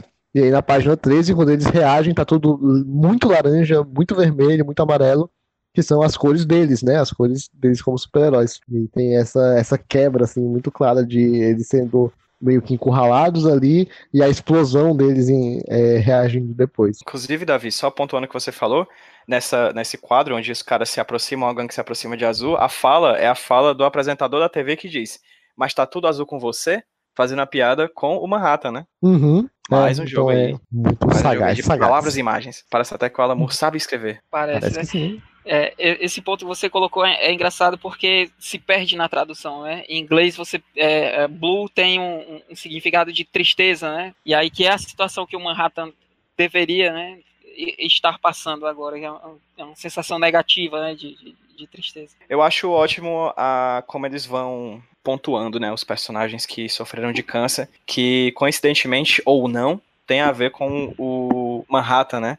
Ela fala do Wally Weaver, né, que é o companheiro do Dr. Manhattan, que é esse cara que era o sidekick, daqui mais pra frente a gente vai conhecer na edição que for só do Dr. Manhattan. Fala sobre o Edgar Jacob, que a gente já conhece, que é o Moloch, né, que apareceu nas edições anteriores, 1 e 2 de, do Watchmen.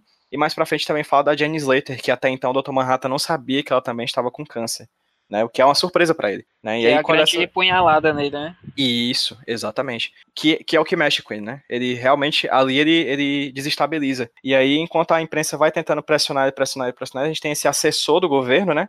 Que tenta retirar, né, o Dr. Manhattan de lá, dessa pressão, né? E é interessante como a pressão ela vai aumentando, enquanto do lado dos caras que estão brigando, a press- a pressão vai sendo liberada, né? Isso. com eles derrotando a Uhum. gangue, né? Inclusive, eu Uhum. tenho que pontuar isso, cara. Último quadro da página 15, que é quando acaba a sequência da luta da Lori e do Dem com os caras da gangue, né? Eles estão olhando um pro lado do outro, assim, ou estão olhando para elas diferentes, assim, como se estivessem com vergonha um do outro, né? Sabe quando é que a gente vê essas cenas de uma pessoa olhando de um lado pro outro, assim, de olhando pro, um cara olhando pro lado, a mulher olhando pro outro e a mulher acendendo cigarro, em cenas depois de sexo de traição, É, saca? Hum. Filme que tem traição de um casal, um cara que traiu a esposa ou a, ou a mulher traiu o marido.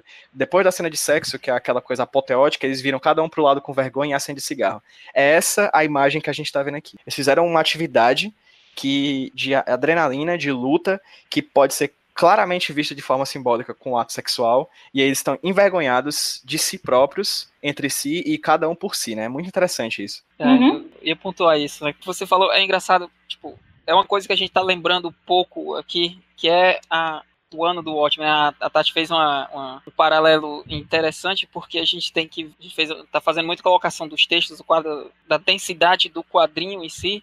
É por isso que talvez ele não se permitisse você de- descomprimir essas cenas totalmente separadas, porque você ia perder um sentido de texto, você ia ganhar em corpo de revista desnecessariamente não ia ter o mesmo impacto, né? E a gente tá vivendo um momento de quadrinhos, tipo, um sintoma de verborragia, né? De você ainda ter aquelas questões de você ter um quadro e um recordatório que narra o quadro para você. O impacto do Watchmen, né? os rompimentos que ele gera na indústria são muito fortes. E aí a, o desafio que o Pedro colocou na questão dos super-heróis ainda tem a, outra questão que é a indústria, né? A máquina da indústria de produção dos quadrinhos de super-herói, que é o, o limite mensal. Você tem que produzir, não pode atrasar. E então você tem, muito provavelmente, se fosse numa revista mensal normal, você teria é, é, isso separado e seria uma edição só, né? Aliás, lendo Uhum. as edições do Watchmen é uma coisa que provavelmente é, é os quadrinhos de, de fronte da indústria, né? não só de super-heróis, né? Mas a indústria do mensal não, não consegue proporcionar pra gente mais essa, essa experiência de densidade, né? De você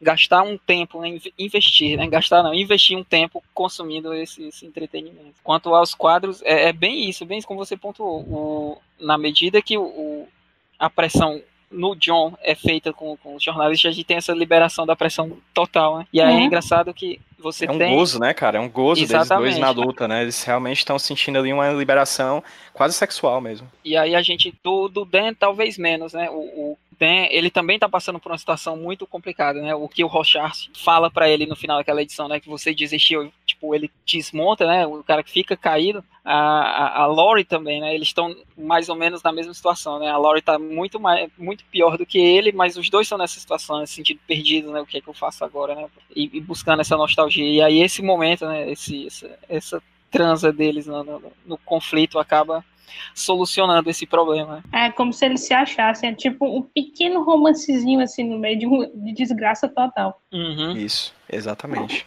É, Davi, tem algo a acrescentar? Então, só lembrando, acho que eu esqueci de falar sobre isso, na verdade. É, que a gente falou sobre os comentários, né, que são tecidos sobre a indústria de super-heróis, né, nessa, nessa sequência. Tem também um, talvez o mais direto deles, que é o conflito que se estabelece com o Dr. Manhattan, né? Tipo, o Dr. Manhattan causando câncer por ser, por ter essa origem aí ligada à radioatividade, né? Que é uma coisa super comum nos super-heróis, em geral, Sim, né? sim, sim, sim. superpoderes, tá? E que várias pessoas sempre se perguntam, né?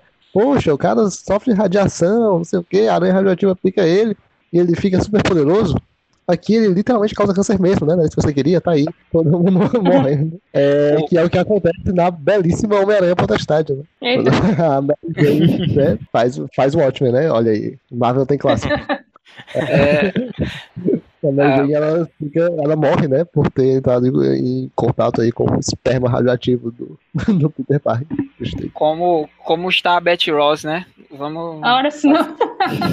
Como está a Betty Ross? É, Tati, você tinha falado É. do, aqui no inbox sobre o, a edição do Fantastic Four. Sim, eu fui, eu fui atrás, eu puxei aqui o Onibus, vamos procurar.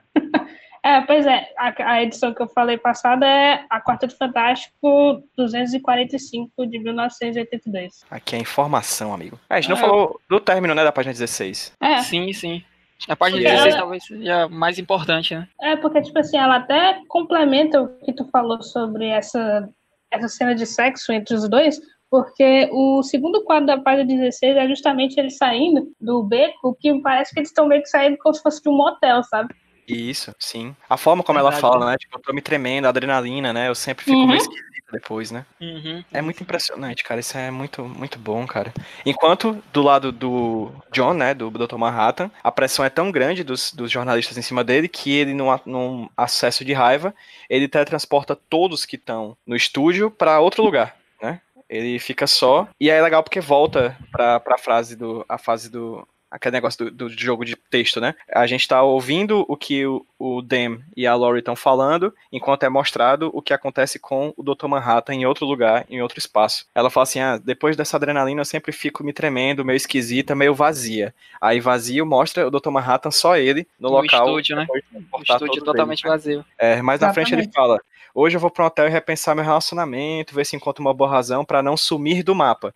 Que é exatamente quando o Dr. Manhattan some do estúdio e se teletransporta pro apartamento dele dali, a- dali a algumas páginas, né? E no Uhum. final dessa sequência apoteótica, assim, é muito boa, é muito boa essa sequência, é incrível. A gente tem essa. É, inclusive a, a parte que tu mais gosta, né, Davi, que tu falou? Davi? Isso. Oi, tô comendo demais, pelo amor de Deus.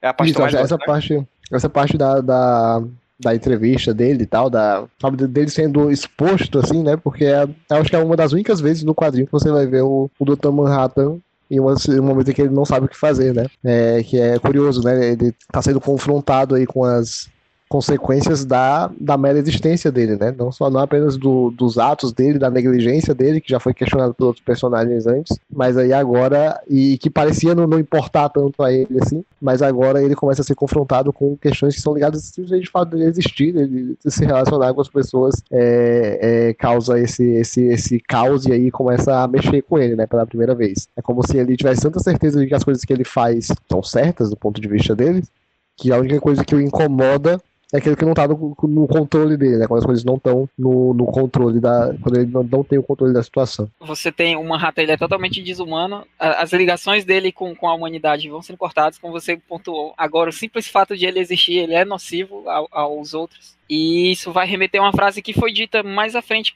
relacionada a ele, né? Que a Jane Slater fala pra ele, né? Que é, nem todo mundo, nem tudo no mundo se encaixa, né? Tudo no mundo se encaixa com exceção das pessoas, né? E aí a gente vê o Manhattan ele se desencaixando totalmente das pessoas, assim, ele não se encaixa em nada. Eu tô muito impressionado como essa edição inteira é sobre sexo. Eu tô muito impressionado mesmo. Essa é Sim. Ela, ela basicamente começa com isso, ela se desenvolve com isso, ela vai se desenvolvendo com isso até o final. É muito impressionante, cara. Uhum, Beleza, página 17. Vocês estão ligados que a gente acabou de chegar na metade da revista, né? sim. Opa, Sim, pois é. Só pra constar. Pra ver o nível de densidade, né? É. Aqui se rompe, né, a diagramação.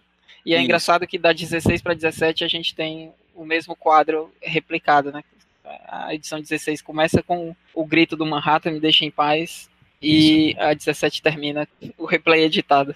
Isso, é, é, é, é- você tem uma imagem no primeiro quadro da página 16 e o último da outra página é a mesma imagem dentro de uma TV. Isso. Né, que E tá Foi sendo editada. É, que tá dentro da TV, né? Tá sendo mostrado na TV do Coruja, sim, ou Hollis do Mason. Hollis Mason, né? Que é o autor do Sob o Capuz, que é o paratexto que vai ter no final dessa edição que a gente tá tendo, né? A gente tem a Laurie se separando aqui, né? Do, do, do Dem, ela tá indo para outro lugar, e o Dem vai para visitar o Hollis Mason, que era o plano dele desde o começo, né? E aí ele chega lá e tudo mais, o, o Hollis Mason fica preocupado, né?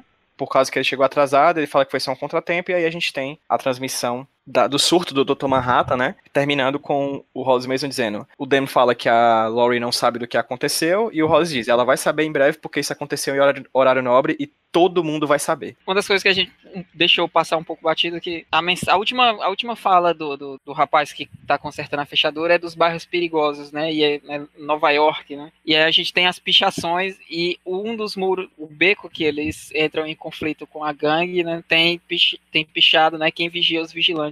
E aí Uhum. essas mensagens ao fundo, né? Elas vão ficando mais fortes. Aí tem um, um outro pôster rasgado e aí no, no segundo quadro a gente tem uma mensagem, né? Nos seus corações vocês são, vocês estão Vocês certos, sabem né? que é verdade, Vocês que é- sabem que, é- que é que certo, está certa. E aí outra É. coisa que em, em, em português a gente não vai conseguir traçar um paralelo correto, né? Que aí ele coloca right wing, né? Que é de, É.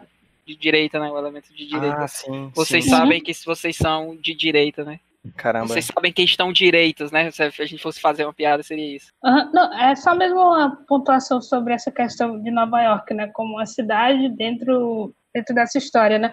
Porque, tipo assim, parece, pelo, pelas pichações que a gente vê, digamos, pelas gangues e tal, como eu falei, as questões das revistas, ela parece ser uma cidade que tem coisa acontecendo, sabe? Ela parece que tá ali naquele nível de como uma panela de pressão que tá só pegando, tá, tipo, tá quase para explodir, mas como ele, ele mostra aqui, é que ela também tá muito vazia, sabe?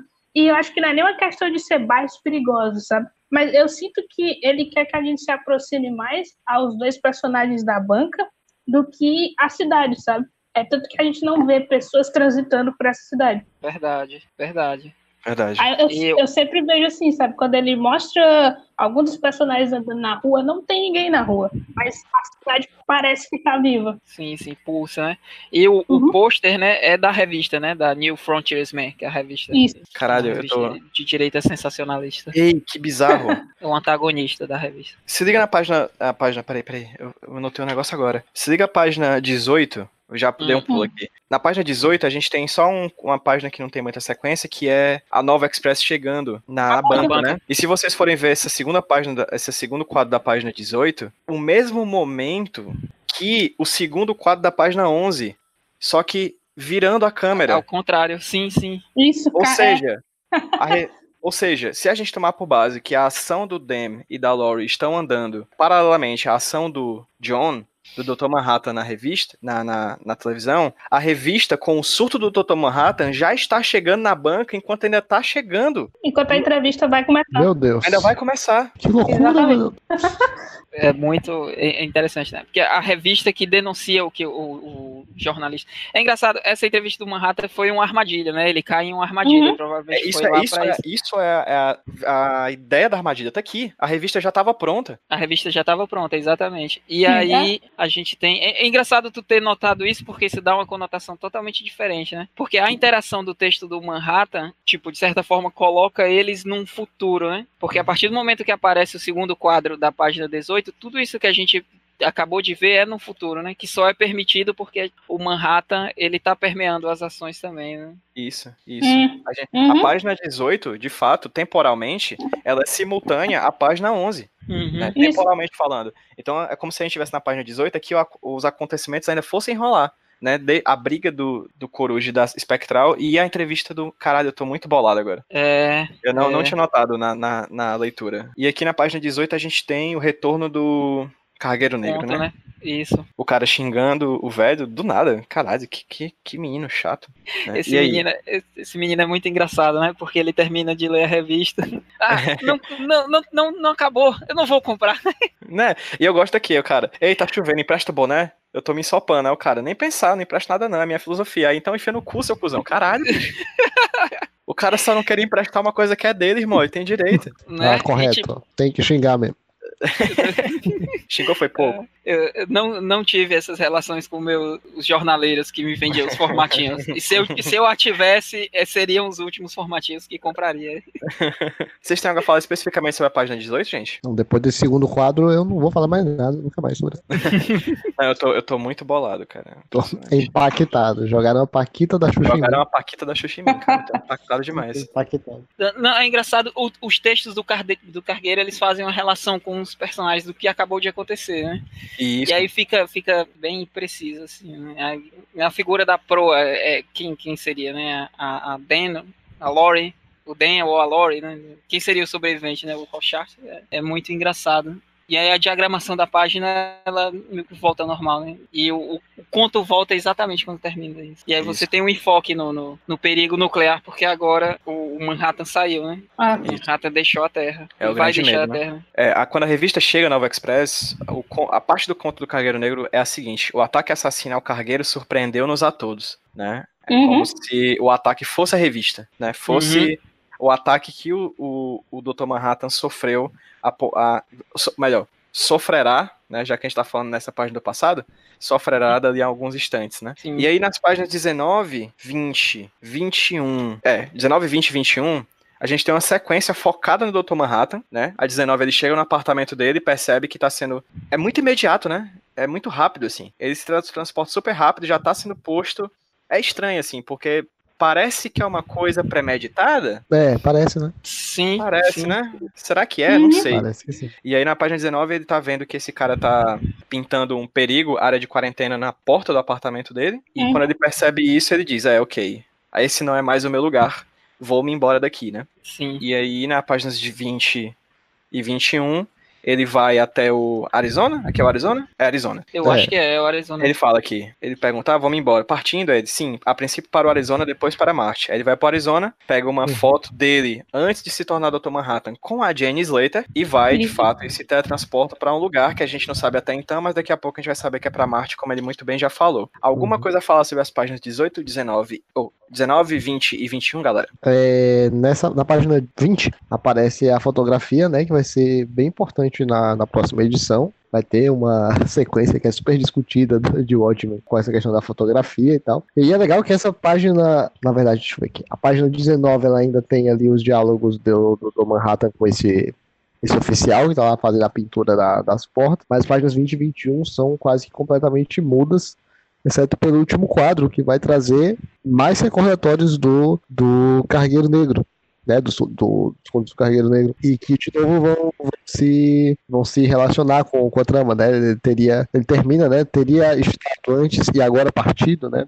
Que é o cara que está acontecendo com o próprio Dr. Manhattan. Um, detalhe super útil também, que é a primeira vez que finalmente não tem nada cobrindo o glorioso Malaquias do Dr. Manhattan no quarto. A, é a a mangueirinha de limpar a piscina. Exatamente. O Manhattan. Manhattan. Ou, mas a gente não consegue, né? Não consegue, ser sério. E aí, É. algo mais a acrescentar sobre essas páginas? São páginas muito boas, né? Mas a página, a página 19 começa com a transição, né? É engraçado como o Moore ele faz essas transições muito, muito fortes que se permeiam, né? É como se fosse jogado algo para você e volta, né? É, começa com o perigo nuclear que foi fixado lá na primeira página, que é como se eles já estivessem se preparando, porque como o, o, o agente do governo lá durante a entrevista disse, a situação no Afeganistão tá, tá complicada, ele, o Manhattan não podia nem falar, então eles já estavam se preparando de certa forma. E aí a gente é jogado no, no quarto do Manhattan, né? Que é a paranoia com a energia nuclear. E aí, se a gente for pensar que, mesmo com o Manhattan, né? tipo, quando foi, quando começou a se ter contato com a energia nuclear, começou a produzir a bomba, as pessoas que estavam trabalhando lá eram as- os maiores gênios possíveis. E eles estavam criando tecnologia para trabalhar com aquilo, eles estavam subindo a régua, estavam lidando com, com forças que, que eles não tinham total conhecimento. E o terror era enorme. E imediatamente é tomada essa decisão, né? E aí o Manhattan, tipo, provavelmente o último laço né, da humanidade dele. E aí eu fico até me questionando se o Manhattan ele já planejava essa rota de fuga, né? Porque ele é muito direto no que ele faz. Ele retorna para casa por algum motivo, talvez para buscar algo. O que parece que não é o que acontece, né? Porque assim que ele entra, ele só vislumbra que a- aquele acesso a ele está negado e ele simplesmente já vai pro Arizona. Tem a, a, a própria narrativa da página, né? Que é muito forte, assim. E aí o, o brilho final do, do, do Manhattan eclipsa as cores, né? Quando ele se, se teletransporta, ele muda totalmente as cores, né? Fica azul esverdeado, o amarelo some da, da, da- da página. Esse soldado tem que fazer um exame de câncer urgente. Essa. Página 20 é, é essa mensagem que é deixada aqui na, nessa placa, né, de, de Gila Flats é muito forte, né, porque tá, tá em latim, como é que tá? Perdolorem, Perdolorem perdolorem ad astra, né, Ah, que é sim. tipo assim, para, para as estrelas com as dores, né, É, que é através justamente o das que ele dores, faz. né? Por É. meio das dores para as estrelas, né? ele foge pro espaço para se curar da- das amarguras dele. E aí a gente vê como que o Manhattan ele ainda tem essa emotividade, né? É engraçado. O homem impassível e a- agora a gente consegue enxergar até o semblante de tristeza plena dele a Uhum. resgatar um passado. Nossa, esse rosto dele olhando pra essa foto é a É tristeza. melancolia pura, cara. Ele é, tá, Uhum. ele É tá muito muito, triste, né? É muito triste, assim. É... E ele é um chegou cenário, no momento decadente, né? Um É. deus chegou no momento decadente, né? é um cenário de desolação, né? Ele chega num lugar que foi muito quisto a ele e tá totalmente destruído. Que é basicamente é- o passado dele, né? E aí, Exatamente. vários níveis de passado. O lugar, as memórias, o próprio passado que ele consegue revisitar, a fotografia que representa um passado, né? Uhum. São diversos níveis diferentes de passado, né? E ele olha para as estrelas, né? Que nada mais são do que passado também, né? É interessante, Exatamente. assim. São vários Ah. níveis de passado ali. É a nostalgia dele. Eu acho que essa sequência do Dr. Manhattan, reação dele, né, a, a, a- o que acontece no estúdio de TV, é uma, é uma virada forte no personagem, né? Porque se for olhando assim como, como leitor de primeira viagem, é, for lembrar do, do que é que ele era até agora, né? Ele era o cara que, em tese, tipo, diante de uma situação como essa, ele ou se manteria completamente é, indiferente ou se mostraria uma ameaça mesmo, né? Porque ele poderia, tipo, acabar com tudo aquilo de uma maneira muito mais absurda, né? E aí ele se torna um incógnita a partir daí, porque ele resolve se exilar, e aí ele vai começar a ter um plano lá que, enfim, vai ser mais explorado nas próximas edições, que vai é, ditar aí os sumos da, da, da, da história mesmo, até, até o final. E aí é engraçado, né, como o Dr. Manhattan novamente, né, ele é, encarna a ideia do, do ser super-heróico, né, como, como foi falado já, já hoje também, e ele meio que remonta aquela ideia do, do, do super, do super-homem, né, o, o super-humano do Nietzsche, né, eu acho que não sei se é não, não é do próprio Nietzsche, mas uma das, das é, dos desdobramentos do, do, do termo dele, né, do Bermente, vai tratar do, do ser super, super-humano como um, um ser que pode ter pelo menos três tipos de, de, de ação, né, de, de, de ação em relação aos, aos humanos normais, né, à sociedade normal. Ele pode aparecer como uma ameaça, ele pode aparecer como um salvador e ele pode aparecer como um governante. E aí o Dr. Manhattan, ele meio que passa por tudo isso, né, na, na, na, na primeira, na segunda formação dos Minutemen, ele era um, um super-herói, né, ele era um salvador, e depois da, da, da dissolução dele, ele se torna governante, né? Porque ele se torna literalmente ali uma bomba nuclear, né? Uma arma do governo. E aí a edição, essa edição ainda vai mostrar aí a preocupação do governo depois que ele desaparece. E agora que ele tá livre, né? Que ele tá totalmente desvinculado aí da- das relações humanas, ele começa a ser visto como uma ameaça, né? Então ele passa por esses três, três é, estágios muito rapidamente. É, não por acaso ele é o personagem que literalmente é super, super poderoso, né? Entre os, os, os protagonistas. Uhum. Olha, até Citou onde a gente Nietzsche, viu, que mano? Citou subir. Nietzsche.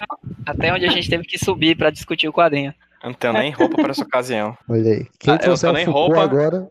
Eu não tenho nem roupa. Assim como o Dr. Manhattan também não tem roupa. Já já entra não o. Foucault, hein? Já já entra. Página 22, que é mais uma página isolada. É interessante, essa edição tá cheia de páginas concisas, né? Porque nas outras a gente tinha sempre sequência de páginas. Aqui a gente tem essas páginas mais É, recortadas, né? assim.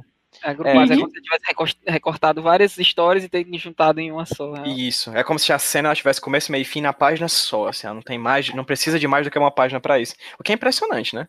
Que é uma Uhum. coisa impressionante, assim. E aí a gente tem aqui nessa página o, o término daquela, daquela piada do começo, né? Que o cara disse que, que aquele cara ruivo disse que o dia ia terminar hoje, né? O mundo ia terminar hoje, e aí mais na frente o jornaleiro fala. E você, notei que o mundo não acabou ontem. E aí o cara fala, você tem certeza? Tem né? certeza. Porque o cara, a pedra que era colocada na balança do mundo para equilibrar, fugiu, amigo. Foi para outro planeta. Ele não está mais na Terra. será que o mundo realmente não acabou? Né? Eu acho isso fantástico, fantástico. Só pontuar um negócio da página 21, que é a partir do momento que o Manhattan ele toma a revista, né, o Contos do Cargueiro Negro some. E aí no último quadro, que é quando ele deixa a Terra, os contos retornam, né? Muito forte, né? Ele, o Moore trazendo essa meta narrativa para a história, né? Aquela noite dormi, dormi mal sobre as estrelas, distantes e frias, meditando sobre Deus, né? Também frio e distante, em cujas mãos jazia o destino de David Storm, né? E aí David Storm é a Terra, né? Estaria ele lá? Teria estado antes e agora partido, e aí Manhattan nos deixa, né? Deixa a própria sorte. Eu gosto muito como no primeiro quadro dessa página 22 a gente vê um jornal que é o New Frontiersman, né? Uhum. Que é esse de extrema direita que tu falou, né, é, de Egbert no começo. Sim, Que a manchete é a seguinte: o protetor do nosso país difamado pelo Kremlin. Ou seja, Isso. a narrativa que é vendida por esse jornal sensacionalista é uma fake news fudida de que a culpa de- do Dr. Manhattan ter fugido é de uma difamação da imprensa, né? Dos comunistas. comunista, É, É, é o, é o Ro- Jorge Soros financiando o Intercept. exatamente. olha aí. Ou Qualquer- seja, qualquer semelhança com a verdade, né? Com a É, pós-verdade, né? é, qualquer semelhança com a pós-verdade. Ou seja, o discurso tomado pela extrema-direita da imprensa daquela época ali, no- dentro do, do quadrinho, é que a culpa é dos soviéticos, né? Ou seja, a dimensão é política pela, pela, pelo discurso midiático, né? Não, só sobre esse primeiro quadro, na verdade, que tu falou agora e eu repousei meus olhinhos cansados nele. No- de novo, né, a relação do, do recordatório, né, o trecho do- dos contos com o que está acontecendo na tela, e é bem óbvio, né, o texto fala, o sol matutino não me encontrou mais sábio ou menos perturbado, e aí você vê o dia nascendo, né, o, o dia anterior, e você vê ali no cantinho, olha só, a plaquinha da, da empresa de táxi, né, prometeu, Prometeu. e aí o slogan, né, trazendo luz ao mundo. Olha aí. Olha aí, o sol nascendo. O sol tá nascendo não acabando, só lá, né? viu? É. Porque se você for ver lá no final, ó, o sol também tá nascendo É. dentro das páginas do Cargueiro É. Negro, né? Dentro da, da Uhum. história, exatamente. O maior easter egg, na verdade, o maior easter egg do carreiro é sempre atrás da.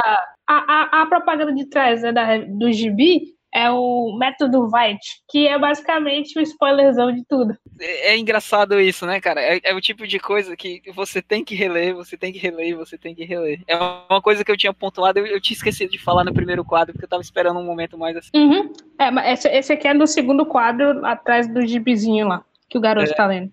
Na primeira Eu acredito. página, né? É, que eu acredito que é uma nova edição do carreiro. talvez. Eu acho que sim.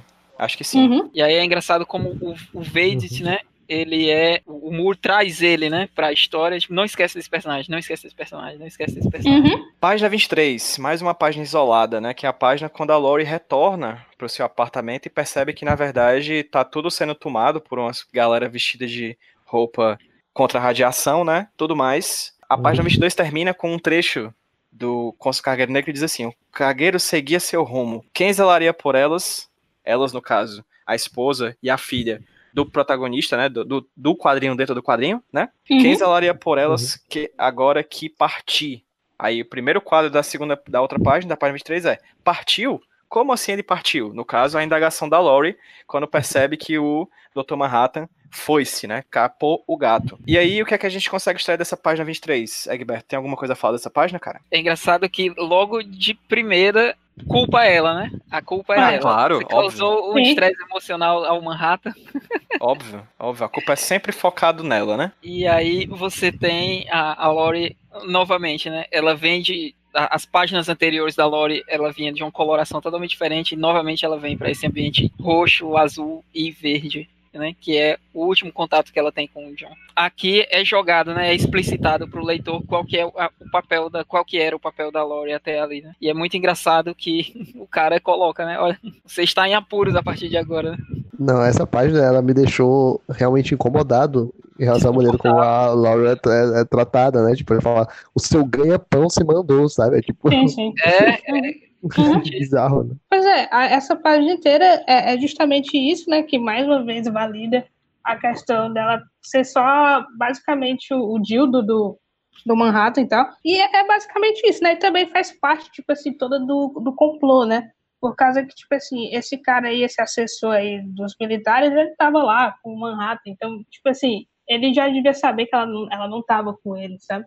Então, é- essas perguntas, tipo, ele perguntando pra ela, ah, onde é que você estava? Eu acho que é só mesmo pra fingir alguma coisa. Eu acho impressionante os vários níveis nessa página 23 de. Como é que eu posso falar? De intromissão na intimidade, assim. Porque a gente tá falando de radioatividade, que é uma coisa que atravessa o corpo e bate no osso, né? Ou seja, é a coisa é uma das coisas mais invasivas que existe, né? Uhum. E especificamente o quadro que termina a página é um cara vestido de roupa anti, anti radiação, colocando num balde de radiação um sutiã, sabe? Uma lingerie, sabe? Uhum. Simbolicamente isso é tão poderoso, assim, sabe? Muito é como se forte, você né? tivesse. É muito forte, cara. É uma imagem muito forte. É como se a radiação não somente adentrasse o corpo humano, como ele Até tivesse a átomo, né? capacidade Até o último átomo até o último átomo, como se ele entrasse simbolicamente na sua intimidade simbólica, assim, sabe? Tipo, na sua, Uhum. na sua, na sua vida sexual, é, simbolicamente falando, assim, é muito impressionante, cara, é muito impressionante. É, é assim que, que ah, desencadeamento é, radioativo é esse, né? Você destrói o núcleo daquele, você joga uma carga, destrói o núcleo daquele átomo e ele começa a se esfacelar. O- Reação em cadeia, né?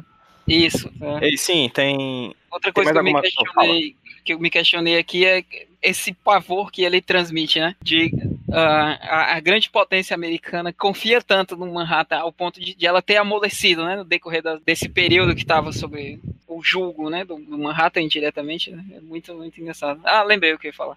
Essa, essa parte aqui, né? De certa forma me lembrou o A Mosca do Cronenberg, que é dessa Ah. relação invasiva, assim. Numa mosca você tem a, a- tem, tem até uma cena de relação sexual em que a- o, no laboratório eles observam, né? Eles veem pelas câmeras. E aqui eu Isso. fiquei imaginando isso, né?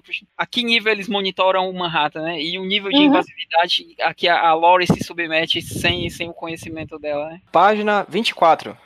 Chegamos no quarto do Dem.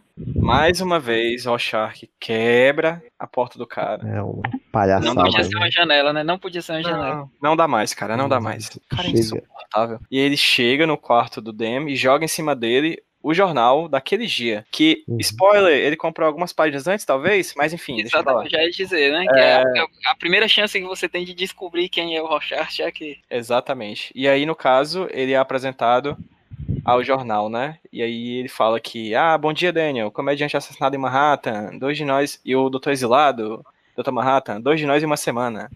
Né? E aí eles vão, ele vai com essa paranoia dele, né, cutucando o Coruja pra poder, né, entrar talvez nesse plano pra gente ver se, se eles entram, se eles agem, né, contra essa coisa que aparentemente somente o paranoico Rorschach que tá percebendo o que tá acontecendo, né? É engraçado isso porque aqui a gente tem um sentimento que se perde assim que você termina de ler a revista a primeira vez. Né? Você nunca vai ter antes que é, é essa relação do mistério, né? O que é que tá acontecendo. Depois que você lê, você não vai ter mais essa, essa pureza, né? Porque você vai atentar para outras coisas. Mas até aqui eu lembro que a primeira vez eu era muito aficionado. É tipo o, o- você tentar descobrir se realmente né, a, a paranoia dele procede. É, eu, essa, essa página ela me remete muito à volta mesmo da história para a questão da historinha de detetive, né? Era isso que eu Porque, ia te tipo perguntar, assim- Tati, porque tu gosta, né, desse, dessa vibe detetivesca, assim. Pois é, por causa que, tipo assim, sempre tem um ponto nessas histórias em que o detetive principal ele vai precisar de um parceiro, né? Aquela pessoa que geralmente na literatura de detetive ela serve para ser audiência, né? E aí a gente chega no Dem. E a maneira como ele acorda o Dem, tipo, jogando na cara dele o jornal e já falando todas as teorias loucas que ele tem, lembra muito essa, essa coisa, tipo assim, até mesmo voltando assim bem pro primórdio do detetive, né? Tipo, o Holmes e o Watson, né? O Watson era aquele cara que basicamente só ficava escutando e anotando as coisas que o Holmes falava. Eu sinto muito uma, essa mesma ligação entre os dois nesse momento. Talvez ele falasse até para, ao repetir, né, os pontos aos quais ele chegou, ele tenha uma epifania, né? Ou então buscando uma, uma, uma visão externa, né? Pois é, que é, tipo assim, até uma coisa que o Holmes ele, ele faz né, nos livros, só que o Holmes tá lá sempre com o violino dele, né? E só pá, pá, pá, pá, falando, falando, falando, aí pum, traz a epifania. E aqui é o Rorschach nas, nas teorias loucas dele. Perfeito. Davi, É. algo a acrescentar? Tem, tem algumas coisas nessa página. é, duas coisas, na verdade. Terceiro quadro, a gente tem novamente o teimoso do Coruja mostrando o relógio com outro horário. Porém, se a gente virar assim, né? Inverter, ainda dá pra, pra, pra pensar um pouquinho na, na analogia lá com, com a proximidade Com da meia-noite. É, mas ele acorda aí às sete e meia, oito e meia, sete e meia. Tá bom, tá horário bom, horário Legal, você vai acordar. É, e aí tem outra coisa nessa cena que é o, o, o frasquinho, né? Que o, que o Rochark vai levar no, no, na roupinha dele, né? Se você olhar bem de pertinho, é um frasquinho nostalgia, não é isso? É. Tem um Nzinho lá. né? É verdade. Caralho, é mesmo, caralho. Malandro. Ele rouba um perfume? Ele rouba do perfume pra dele. beber. Talvez. É. Olha só a moralidade do Rochart, né? Roubo e alcoolismo. Caralho, ele rouba mesmo, tá aqui, tem... É, Tá na bancada do demo. Caralho, Mas que isso é ladrão, que complicado. ladrãozinho. No sexto quadro, ele já tá com o perfume, com, com o vidro na mão. Parece que ele tá passando o perfume nele mesmo, né? Tipo assim, na, na cara. Ah, é mesmo. É uma É, ele loção tá faz passando- barba, né? É, Que bizarro. mais pra frente a gente vai saber. Mais pra frente e anteriormente, né? A gente já, já sabe que o Rochart fede, né? Isso rende Isso. uns dedos quebrados. E... Sim, sim. Exatamente. E aí, página 25. Página 25 a gente chega novamente no Jornaleiro, no menino que tá lendo o quadrinho do Cargueiro Negro. A gente tem novas, no- mais um quadro do Cargueiro Negro aqui. A chegada de um jornal que impacta o jornaleiro. Né? Aquele jornaleiro no começo que, diria, que dizia que se fosse por ele, os Estados Unidos já estavam bombardeando a Rússia faz tempo. Mas quando a realidade bate na cara dele, ele treme na base, né? Que aí a gente tem, na página 25, a invasão da Rússia ao Afeganistão, né? Que Uhum. era um, um peso da balança que não tinha acontecido até então por causa do Dr. Manhattan, né? O Dr. Manhattan era essa Isso. força que impedia a Guerra Fria de esquentar, vamos dizer assim.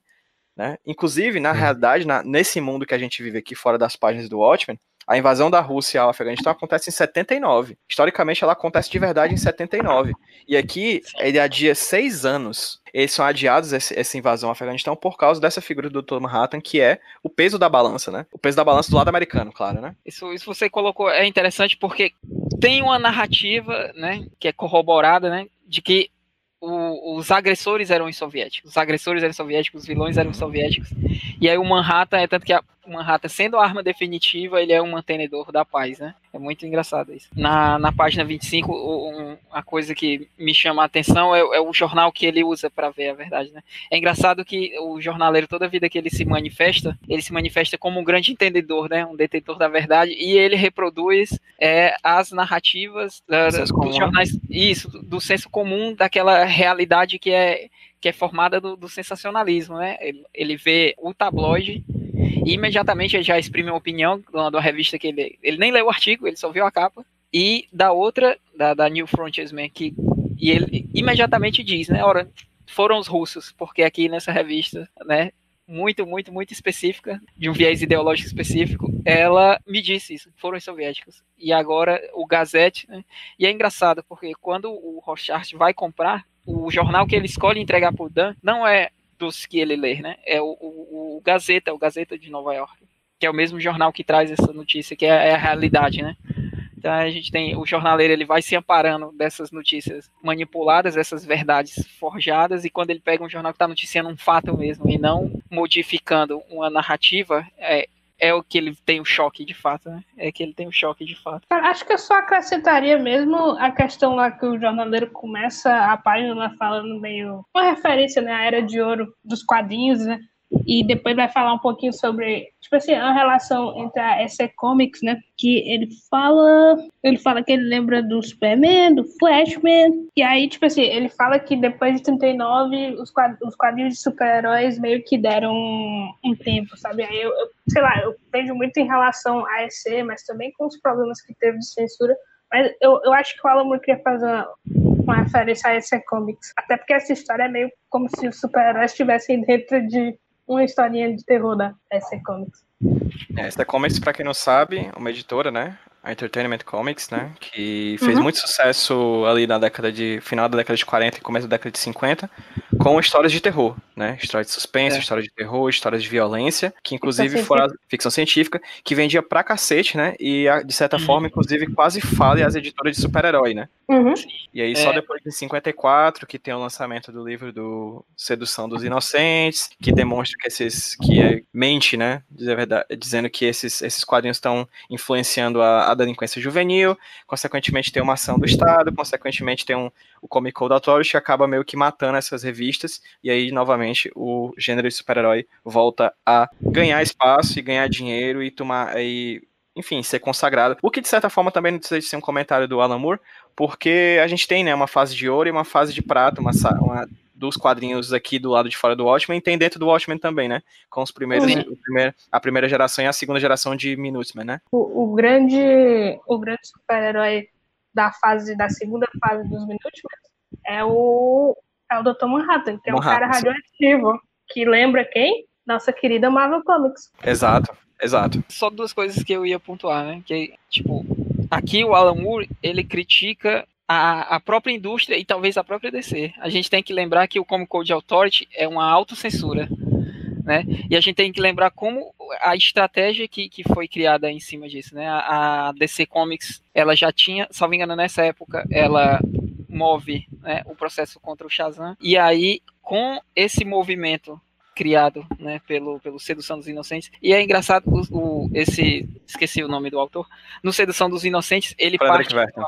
é, O Werthmann. Ele erra completamente, né? Ele erra completamente. Porque a- as pontuações que ele, que ele faz, a gente pode até dialogar em cima, né? Que é, tipo assim, você ter num quadrinho de super-heróis que, né, a, a época, não, não sei como é que tratava o acesso disso, mas que era voltado, tinha público infantil que acessava aquilo, e aí ter, tipo, propaganda de armas e essas outras coisas, que a gente, sei lá, é, é tipo você revisitar a TV dos anos 80 e dos anos 90 aqui, que é, que é programa infantil com mulheres de, de maior. E aí, é, ele parte dessa premissa para algo que ele não tem o menor fundamento, né, porque ele faz um levantamento estatístico completamente idiota. Ah, os números de venda eram absurdos e você não tinha como chegar à conclusão que ele chega a partir disso. É a, é a DC que capitaneia né, o, o Comic Code Authority e isso quebra essas outras histórias, essas outras editoras que proporcionam essas outras revistas, né, a própria Marvel, né, a gente, se a gente lembrar aonde os heróis delas nascem, em, em revistas de, de aventura e ficção, né, e eles quebram, e aí eles fazem uma coisa que eu acho que talvez seja o grande pecado, assim, que é a infantilização, né? Você associa o gênero de super-heróis, a, ou não o gênero de super-heróis, mas os quadrinhos com um público infantil, porque você mata as histórias adultas, assim. Acho que isso Sim. meio que veio como resultado do próprio Comic Code Authority, porque ele já partia de um pressuposto de que quadrinho é coisa de criança. Sim, Então, sim. tomando isso por base, eles vão e utilizam isso, esse argumento que é posto pelo próprio Vertam, pelo própria, pela própria onda conservadora marca-artista da época, né? Sim, que é, e re- re- como resultado, eles dizem, ah, eles estão dizendo que é coisa de criança, e a mídia está dizendo que é coisa de criança, pois vamos infantilizar nossas histórias, né? E aí acaba virando o que virou. A era de prata dos quadrinhos de super-herói, né, no caso. Sim. Uhum. É, Davi ia falar alguma coisa? Não, Ele falou coisa sobre a página, na verdade. Por favor, voltemos. Só pra gente voltar pra página 25, que tem um detalhezinho quase invisível nela, que é o caminhão do, do Ah, passando ali do lado da, da rua onde, onde tá tendo o diálogo do, do jornaleiro e do, do malandro lá que não quer levar, não quer pagar pela revista, né? A gente ter xingado o rapaz, agora que ela não quer pagar pela palhaçada. E aí você vê de novo esse caminhãozinho passando, né, novamente, e aí no, na- no quadro central, né, esse quadro tem o fundo amarelo, de novo aquela, aquele anúncio, né, no, no verso da, do quadrinho, como a Tati falou, né, do método Wade. Então ele tá ali presente no, nessa página meio silenciosamente também. Vai permeando os acontecimentos, né? É engraçado a, a reação do, do, do jornaleiro, né? Que aí, ao fim, ele até se desfaz, né? Não, pode levar, seja bom com a sua mãe. É tipo, é tipo a gente dizendo, porra, vem meteoro. Aí se o meteoro vier, a gente, porra, meteoro, né? Meteora, né? Poxa vida. Caralho, a gente fica brincando o tempo todo, bora, meteoro, bora, vem, não vejo a hora. Aí quando vier, a gente. Todo mundo torcendo por aquele 0,0000092% de chance, né? Exatamente. Páginas 26, 27 e 28, o sprint final de quadrinhos, né? Porque a gente ainda vai falar sobre, sobre o capuz. Mas aqui a gente tem as últimas três páginas da edição em quadrinhos, em que a gente mostra simultaneamente Dr. Manhattan curtindo suas férias adoidadas eh, no planeta vermelho, em Marte, que aqui é rosa. É bonito, né? Marte, no quadrinho. A arte é bonita mesmo. E ao mesmo tempo que a gente tem um contraste do amarelo forte, né, de um grande painel mostrando o que, o que aconteceria com, com, a guerra, com a guerra nuclear, caso a Rússia soltasse seus mísseis nos Estados Unidos, e a gente tem a figura central aqui do Nixon, olha só, do Raimundo Nixon, né, do Francisco, Francisco Nixon, o presidente dos Estados Unidos ali, naquele período do quadrinho, né, em que ele mostra simulações de um possível ataque nuclear russo com mísseis russos nos Estados Unidos, né. O que, que a gente pode falar dessas três páginas? Essas três páginas são meio que uma preparação, né, para a próxima edição já, né? Essa eu acho que é acho que é a primeira vez que a gente tem esse gancho tão claro assim para a próxima para próxima edição que vai ser bem focada no Dr. Manhattan, bem focada nele em Marte, nas idas e vindas no passado, presente e futuro dele e tal. É uma edição meio que totalmente dedicada a, a ele, mas é bacana ver é, o, o, o contraste, né, tipo entre o Dr. Manhattan lá meio que vivendo um momento totalmente bucólico, ele lá, tipo, sozinho no, no, em Marte, tendo um momento realmente só dele, né? Enquanto que na Terra as coisas estão pegando fogo, né? As pessoas estão muito desesperadas, né? com o que, vai, o que pode acontecer, né? Analisando as possibilidades. Na página 20, 20. Não tem número, a última página, 28. Que novamente vai fazer aquela brincadeira do, do, dos textos, né? Dos recordatórios com os quadros e aí no último quadro da 27, transitando para 28, né? É, o personagem lá que tá no, analisando os, ataques, os possíveis ataques, né? Ele fala, né, que é com as antigas batalhas navais. Muito vai depender de um capricho do vento. O vento é uma força da natureza totalmente imparcial, e aí na página seguinte, completamente indiferente, né? Que é como está o, o, o Dr. Manhattan em Marte, né? Olhando para a fotografia, né? Que ele pegou lá no Arizona e que vai ser é, um ponto central na, na, próxima edição, né, no capítulo do Relojoeiro. E aí é bacana como o, o quadrinho termina com esse quadro totalmente vazio, né? Tipo, ele é, ele é muito grande, né? Ele ocupa mais da metade da página. E aí você mostra aí a solidão do Dr. Manhattan é, em Marte. É, talvez a solidão do que pode acontecer se eliminar todos aqueles países e cidades. Isso, um ambiente completamente estéril como o próprio Marte, né? É, eu gosto porque nessa sequência a gente só tem o rosto do Dr. Manhattan sendo mostrado em dois momentos. Não, três momentos. No, é, porque quando ele é mostrado, tem dois, tem dois tipos de enquadramento. Um focado em partes do corpo dele, como as pernas e as mãos, né? E outro que é um momento, é uma, um enquadramento muito mais aberto, que mostra só o corpo dele e a gente mal vê o rosto. Mas o rosto dele aparece em três momentos. No quadro 3 da página 27, onde ele está sorrindo, ou seja, parece que tá, tem algo de liberdade ali naquele rosto dele, é interessante, né? Como se ele tivesse num ele tivesse um ambiente pela primeira vez ele tivesse realmente deixado de lado as amarras daquelas coisas que prendiam ele na Terra. No primeiro quadro da página é, 28, né? A gente tem ele indiferente, como muito bem falou Davi, né? O texto fala isso. E o último quadro, que é página, o quadro mais aberto, mostrando a superfície, ele sentado e o espaço, ele tá como se fosse, tipo, triste, né? Como ele é um personagem que ele vê passado, presente e futuro, parece que os sentimentos deles também estão todos agregados em um momento só, sabe? Parece que ele é feliz, indiferente e triste ao mesmo tempo, assim. Né? Parece que ele tá sentindo todos esses sentimentos em sequência enquanto ele tá andando pela superfície de Marte, né? Acho bem interessante isso, como, como a gente não sabe. É meio Mona Lisa, o Dr. Manhattan, nesse final dessa história, que a gente não sabe muito bem se é um sorriso, se não é, se é triste, se é sério. A gente fica nesse, nesse embate, assim, só para saber o que que tá acontecendo dentro da cabeça carequinha e azul desse personagem, né? Aquela face de quem quem quer saber o que faz agora, né? O que é que eu faço agora? Né? Tem várias possibilidades, né, ao mesmo tempo. Que é, como ele enxerga as coisas, né? O personagem fragmentado. A, a página 26 e 27 é, muito, é um trabalho muito forte de quadrinização, né? Como Moore, o Gibbons e o Higgins, eles, o que eles fazem aqui é uma coisa muito digna de nota, né? questão. Você vê, o Moore ele pega dois momentos completamente distintos que não se passam no mesmo momento.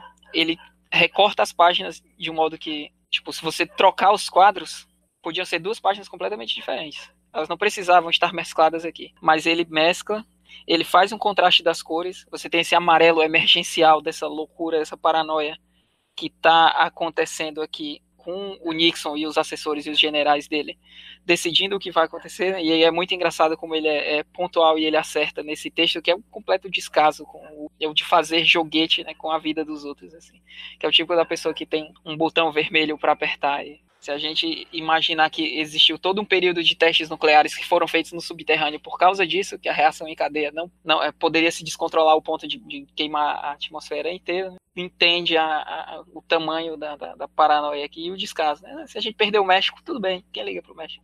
Nossa, uma, uma frase que eu fiquei muito bolado é quando eles fazem a simulação e eles dizem assim: a Grã-Bretanha será eliminada e a Alemanha também. Aí o Nixon fala: ah, eu já vi cenários piores. Porra! Piores, exatamente. Caralho, irmão, tu tá falando de países, né? Já não é o meu? Foda-se. Sabe? É impressionante, cara. Que cenário foi esse que ele viu, né? Pelo amor de Deus. É, é. E aí, o, o- o último elemento é, é o do texto, né? Além de todo o, o- a, a combinação, o encaixe visual de tudo, você tem o texto que é as frases negativas que o general profere para o Nixon, quando aplicadas ao momento que o Manhattan está vivendo, eles têm uma conotação positiva, né? Ou uma outra conotação que na a desgraça que se aproxima sobre os homens na, na Terra. É muito, é tudo muito forte aqui. É, eu gosto, eu gosto dessa página por causa que, tipo assim, quando acontece a explosão de uma bomba atômica, né, acho que a, a imagem, ou talvez o elemento que a gente mais lembra é a questão de fumaça, poeira, né? E aí aqui você vê o Manhattan andando pela superfície de Marte e ele vai criando uma poeira e ela parece é, seguir ele, né? Ela vai seguindo e ela vai aumentando, a contanto ele vai falando sobre a quantidade de países que vão ser eliminados, né? Até chegar ao fim, que seria, digamos, a, o, a resolução final daquela simulação, né? A poeira abaixo, que é quando ele finalmente senta. E contempla, né? Isso. Que a gente vai ver na próxima edição o que é que vai acontecer. Só pra terminar, a HQ termina com uma citação do Gênesis, né? Não farei justiça o juiz de toda a terra. Que é o título, Gênesis 18, 25. É, é, é, né? É o título dessa história, né? Que é o juiz de toda a Terra. O juiz de toda a É. terra, verdade. Tinha esquecido disso. Fantástico. O alemão até que escreve bem, né, cara? Escreve bem. Tem, tem recurso aqui, um, um- Tem dias, né? Dias, é. Inclusive, esse, esse, versi esse versículo da, da Bíblia, ele, algumas pessoas atribuem a- ao povo hebreu, né? Mas na verdade, todo mundo sabe que quem escreveu a Bíblia foi Deus, ou seja. Olha, Ah! Eu tinha deixado passar esse detalhe aí, Davi. Bem círculo se fecha, né? Círculo se É. fecha. A Ouroboros aí. Pra finalizar, a gente chega aqui no Vamos- paratexto. Eu, inclusive, eu proponho, inclusive, Pedro, que você crie aí uma vinheta para o momento sobre o capuz do podcast. Ah, isso aí quebrou minhas pernas, amigo. Momento para texto. Tchu, tchu, tchu, né? Uma coisa assim, tipo, Beto Carreira. Isso, exatamente. Sim, sobre o capuz, a gente tem aqui finalmente, eu acho que isso aqui é o final, né? A partir da edição quase já não é mais o sobre o capuz, que é o paratexto. A gente tem aqui o capítulo final, os capítulos finais é, da, sobre capuz, escrito pelo Rose Mason, né? Que é um personagem que aparece na edição, inclusive é o antigo Coruja, que é um paratexto que é, é a- a terceira e última parte de um paratexto que já seguiu a gente nas últimas duas edições.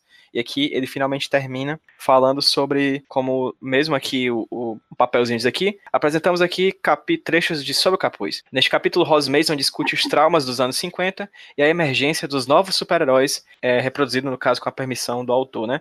Que aí ele fala realmente sobre a decadência da primeira, da primeira leva de Minutemen, né? Da, daquele grupo que a gente conheceu na edição anterior, né? De comediante, primeiro Coruja, primeira Sally Júpiter, Dollar Bill, como é o nome do galera? É a Silhouette, ah, Capitão Metrópole, essa primeira onda de Minutemen, a decadência deles e a ascensão de um novo grupo, né?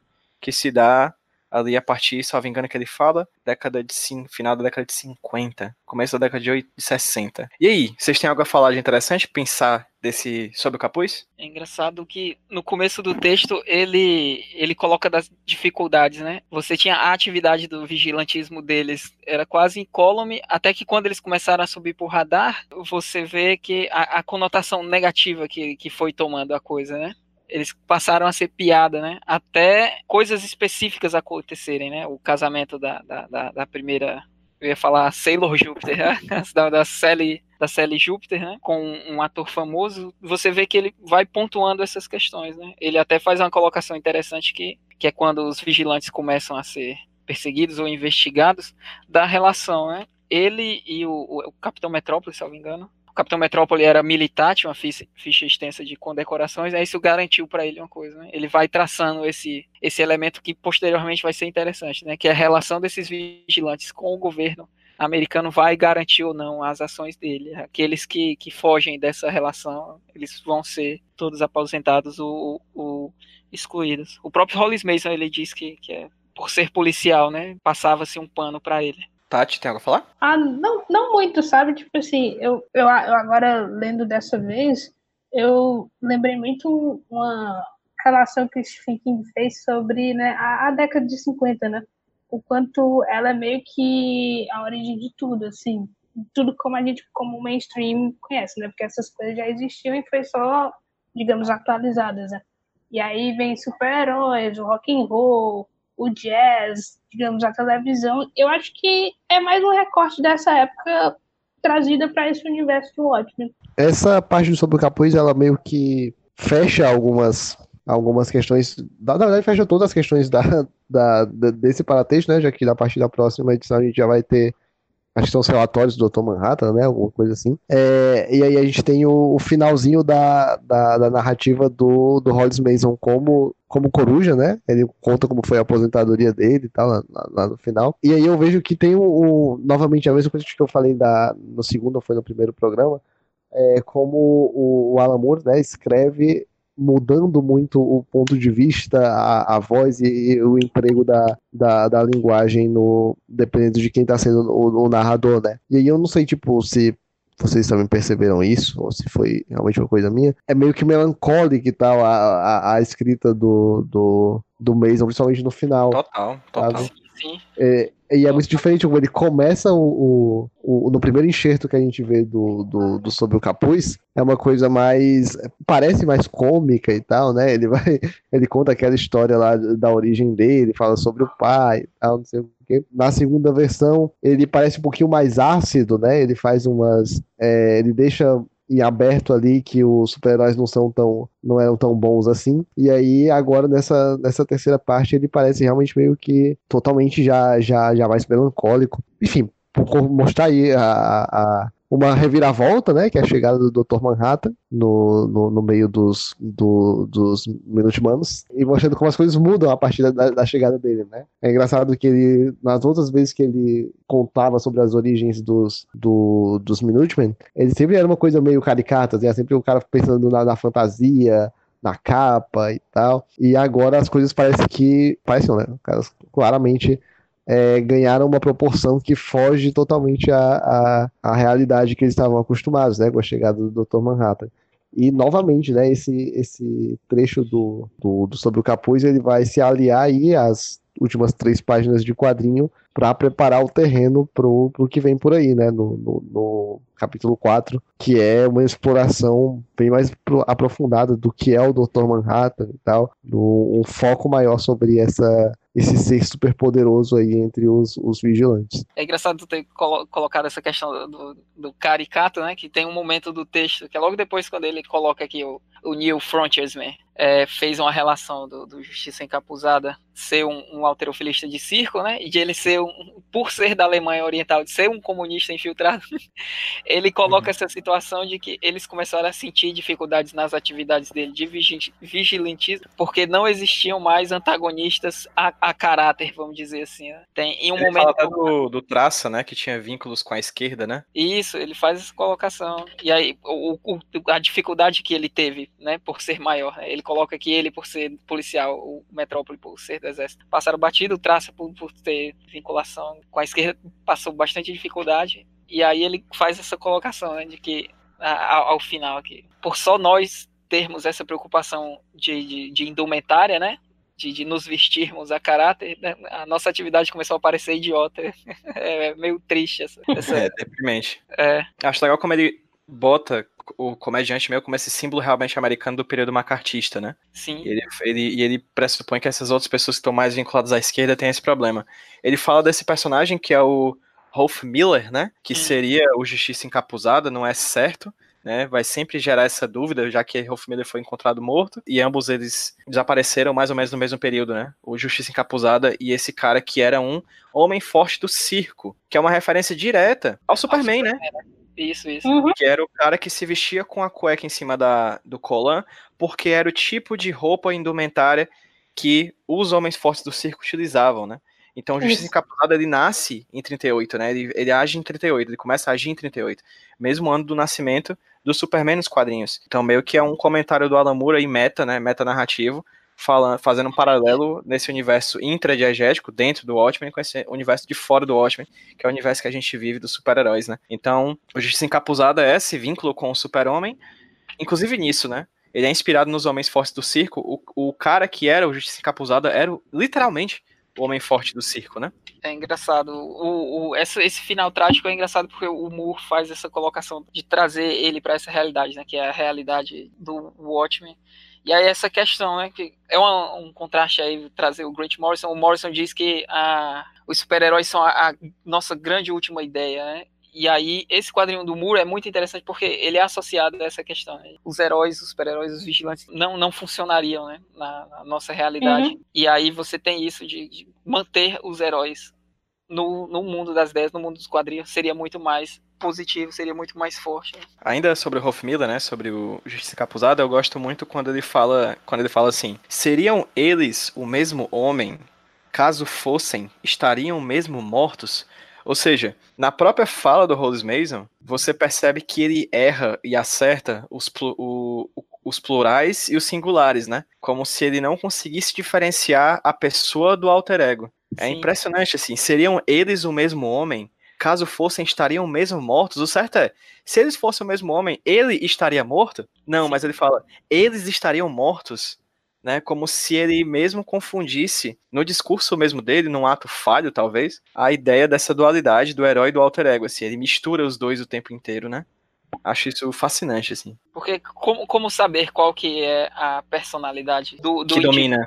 Exatamente. Hum. Isso se vê muito no Rorschach, né, no decorrer da história, enfim. É, e também gosto da aspas que ele diz assim, que ele fala da Sally Júpiter, e diz que ela fez um trabalho de primeira em educar sua filha, como a, a ideia da perspectiva, né, do conflito de perspectiva, né, porque a Laurie é completamente traumatizada, teve uma vida de merda por causa da mãe, e aí ele trata isso como um trabalho de primeira da, da Sally em educar sua filha, né, muito interessante isso, como a gente tem no mesmo quadrinho, perspectivas completamente diferentes de um mesmo acontecimento, né. Fica, fica muito interessante, fica evidente, porque a narrativa dele vai indo e voltando, né? Ele traz essa melancolia, ele traz essa dificuldade, essa própria questão de, de se sentir bobo, né? De se tornar bobo. É engraçado. Tem um dos quadros que mostra o Manhattan intervindo no bar do, do Moloch, e você vê que o Moloch é- era um, é um mafioso, né? Todo, ele tem todo um indumentário assim de, de- de, é, é, mafioso vilão, né? É quase o pinguim assim do Batman. E aí ele faz essa colocação como se a Sally tivesse acertado em passar o bastão, né? Da, da questão da geração, da passagem de manto, né? Quando na verdade ele não tem a menor noção de que o, o manto mais bem sucedido, no caso, foi o dele, né? Uhum. O que me faz sempre lembrar de uma coisa que o Lucas aqui apontou no primeiro episódio, que novamente aparece nesse quadrinho que a gente passou desapercebido, até para não ter que relembrar, mas o Hollis Mason ele trabalha com oficina de carro, né? E na frente É. do, do apartamento dele, eu tô vendo aqui na página 17, voltei aqui no quadrinho, tem a placa dizendo consertamos, né? Especialista em modelos ultrapassados, né? Uhum. Ou seja, o próprio trabalho do Mason, mesmo depois de super-herói, é trabalhar com nostalgia, no caso de carros, né? É muito interessante isso. Pior que isso tinha sido algo que eu tinha pontuado, eu acho que na hora a gente passou Mas aqui é, acontece presente, passado e futuro ao mesmo tempo, Egberto. Aqui ao é- mesmo tempo, exatamente. É. Eu foi- azul já nesse momento. Eu acabei, eu acabei me concentrando no, no, no pôster da New Frontiers, da bandeira, acabei deixando a placa. Que foi justamente na época, na, na parte de falado. E pra finalizar, a coisa que me saltou aos olhos que eu acho muito interessante é porque os únicos personagens que dão continuidade aos mantos são os personagens que se relacionam no fim das contas, né? Sim, é a interessante, né? Júpiter e o Coruja, né? A Isso. segunda Júpiter e o segundo Coruja são exatamente os personagens que virão a se relacionar, né, no decorrer da história. Acho isso muito interessante, assim, como é quase uma reconciliação dos super-heróis com eles próprios, do seu passado com o seu presente, né? E com, com eles mesmos, né? Você vê que os Isso. personagens, eles se encontram perdidos, eles se fazem funcionar, né? e os momentos que eles vivem são- é de algo que ele, um abandonou e a outra nunca quis, e é aquilo que, que os une, né? É com essa linda mensagem que a gente termina essa edição do Vigiano Ótimo. E aí, Tati, gostou? Sim. Egberto, Demais. gostou? Gostei bastante, é, é- é engraçado. Essa é uma das edições assim que você vê a mescla do trabalho, né? O trabalho total, assim, né? O texto do Moore, o traço do, do Gibbons, e é engraçado que o Gibbons ele escolhe um traço bem limpo, né? Um dos poucos personagens, só o Manhattan que tem o que a gente pode chamar de, de- das rachuras ali, né? Tem pouca sombra, é tudo muito limpo e as cores, né? A todo momento marcando o sensacional, o nível muito alto. Essa, essa edição é aquela edição que você realmente tem que ler, sabe? Tipo assim, caso você faça como eu na primeira vez, que pulou tudo, a, você acaba perdendo todo o contexto da história, porque é, é- é o que entrega, sabe? Ela entrega o começo, o meio e o fim da história. Verdade. É, é a, é a edição que realmente impulsiona tudo, né? A gente meio que tava parado no tempo ali, girando em torno do próprio umbigo na edição 1 e 2, e aqui é que realmente começa, e a partir daqui é só ladeira abaixo. Uhum. E rápido, as coisas, intenso. Gente, foi bom, ó. caramba. Eu sempre termino fisicamente exausto a gravação Sim. de O Vigiando o Watchmen.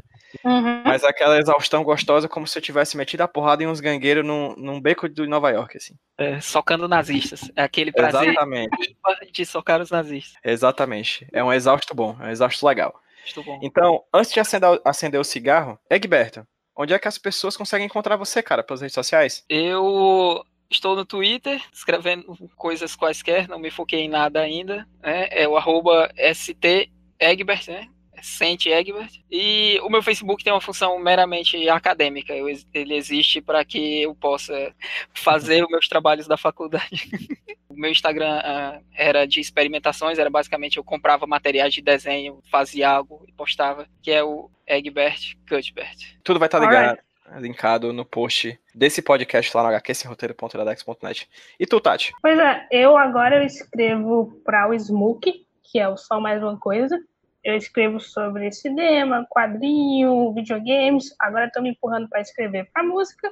Então, estamos indo por aí. Ah, eu tenho um Twitter, que é o arroba mas eu falo muito sobre Star Trek, então não sei se interessam muitas pessoas. Ah, e o meu Facebook é Tatiana Ferreira, e aí às vezes eu falo sobre série de TV lá que eu tô assistindo. Top. Tudo linkado lá no post, galera. E, Davi, terceira vez que tu faz teu jabá, cara. Faz de novo aí. Vamos lá, de novo, eu vou criar novas redes sociais. Próxima vez eu vou divulgar. Vou divulgar meu perfil no Tinder. Boa. Pra criar o Tumblr tem que trazer o Tumblr de volta dos mortos, né? É, volta do Tumblr. Volta Enfim, eu tô no. eu tô no Twitter como arroba dvferreira, no Instagram, arroba dv underline ferreira, só que mais importante que isso, é claro, é oficina de quadrinhos, é arroba oficina de quadrinhos em todo lugar. Show de bola. Vai estar tudo linkado no post. Oficina invisível, oficina invisível. Tá fazendo um projeto muito legal, Oficina Invisível aqui. Pô, Eu nem sei quando é que esse podcast vai ao ar, tá- mas não sei se já acabou o projeto, mas a Oficina Invisível, que a gente tá fazendo Ela, palestras ela mensais, continua, ela tá viva, tá viva. está viva. Diferente do comediante, ela está viva. Que Peraí. horrível, caralho. É, cara, eu tô Não. cansado. Quando eu tô cansado, eu fico com esse tipo de humor. Não, mas tudo bem, o comediante era escroto, tem mais que morrer mesmo. Comediante bom, da comediante morto. Ai, ai. É isso, gente. Terminamos mais essa edição do Vigiando, Vinga... Vigiando Vingadores, caralho. Eu tô caralho. Vamos lá, voltando. Terminamos a terceira edição do Vigiando Watchmen. Muito obrigado para quem ouviu até agora, para quem nos acompanhou pelas últimas duas horas e poucos minutos. Acho que foi mais de duas horas também esse daqui. E a gente se vê no mês que vem falando sobre a quarta edição do Vigiando Watchmen. Se você ainda não notou, depois da música final dos programas, está rolando aqui e ali uns bons e velhos bloopers, né? O- que- como diria o pessoal do podcast indo e voltando aqui de Fortaleza, o momento em que o Didi entra em cena com um extintor de incêndio. Então tem lá os, os- as armações e mancadas, os erros de gravação. Estão lá no final do post. Então, se você ainda não ouviu dos dois episódios anteriores, faz o seguinte: baixa de novo, me dá downloads, e aí ouve só a parte final, que eu tenho certeza que você vai se divertir muito, como vai se divertir agora depois da música final que vai ter ele. Muito obrigado, Davi. Muito obrigado. Guilherme. Muito obrigado, Tati. Espero que vocês tenham curtido. Já fica o convite para ouvir a próxima também. Olha aí, o Guilherme aí se escalando. E a gente se vê no mês que vem, pessoal. Vamos dar um tchauzinho pra quem tá ouvindo a gente no 3, 2, 1. Tchau, gente! Get to the bottom, I go back to the top of the slide. I stop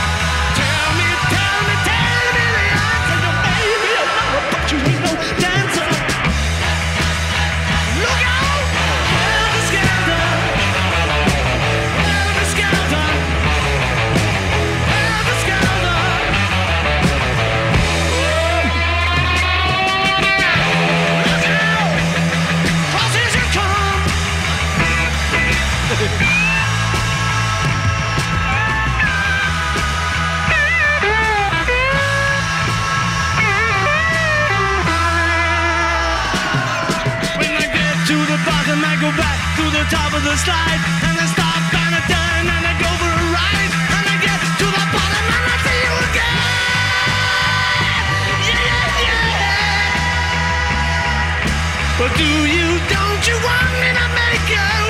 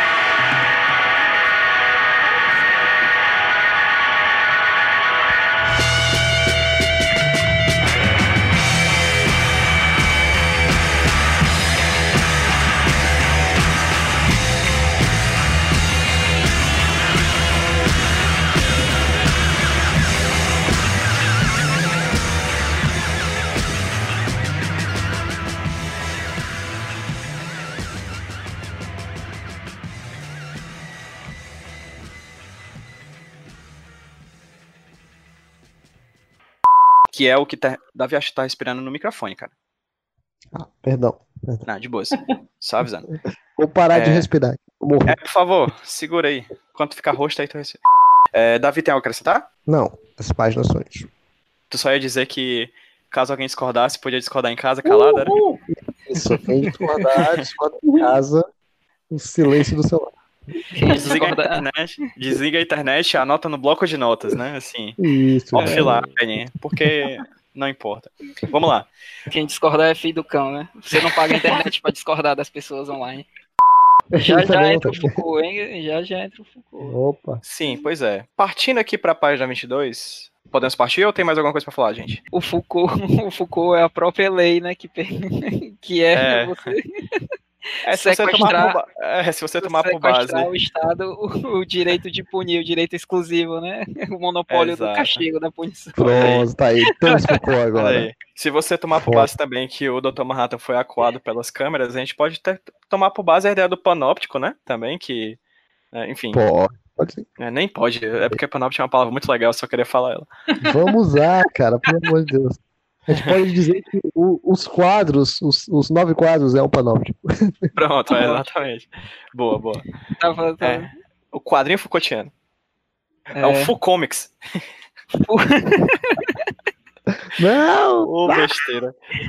Página 22. deixa eu esque- acabei esquecendo o que eu ia falar, só um minuto. De boa. A gente vai cantar uma música enquanto isso. Bora lá, Davi. Puxa aí. É um. No dia que eu saí de casa, minha mãe. Minha mãe disse, filho, Filho, vem cá. É o Dr. Manhattan cantando em marcha. Passou. Passou a mão em minha cabeça careca, azul, radioativa. Ca- Cabeça de rola. Cabeça de rola azul. É. Pô, Pronto. tinha, lembrando o paratexto aqui agora de uma piada que eu ia fazer, né? Que vocês não decidiram qual o nome, né? Aí, podiam ser os Minutimanos ou os Manos Minutos. né? Ai, meu Deus, essa piada é tão ruim que eu ainda tô vendo se eu deixo na edição final, se eu deixo pro pós-crédito. Esse minutimano, isso é bom demais. Os Minute Manos é bom, eu tenho que concordar que eu Minutimanos gosto. é bom, Minutimanos é bom. É, parabéns, Egberto, achei bom, achei bom. Vai ficar no pós-crédito, mas enfim. Vai lá pro pessoal ver.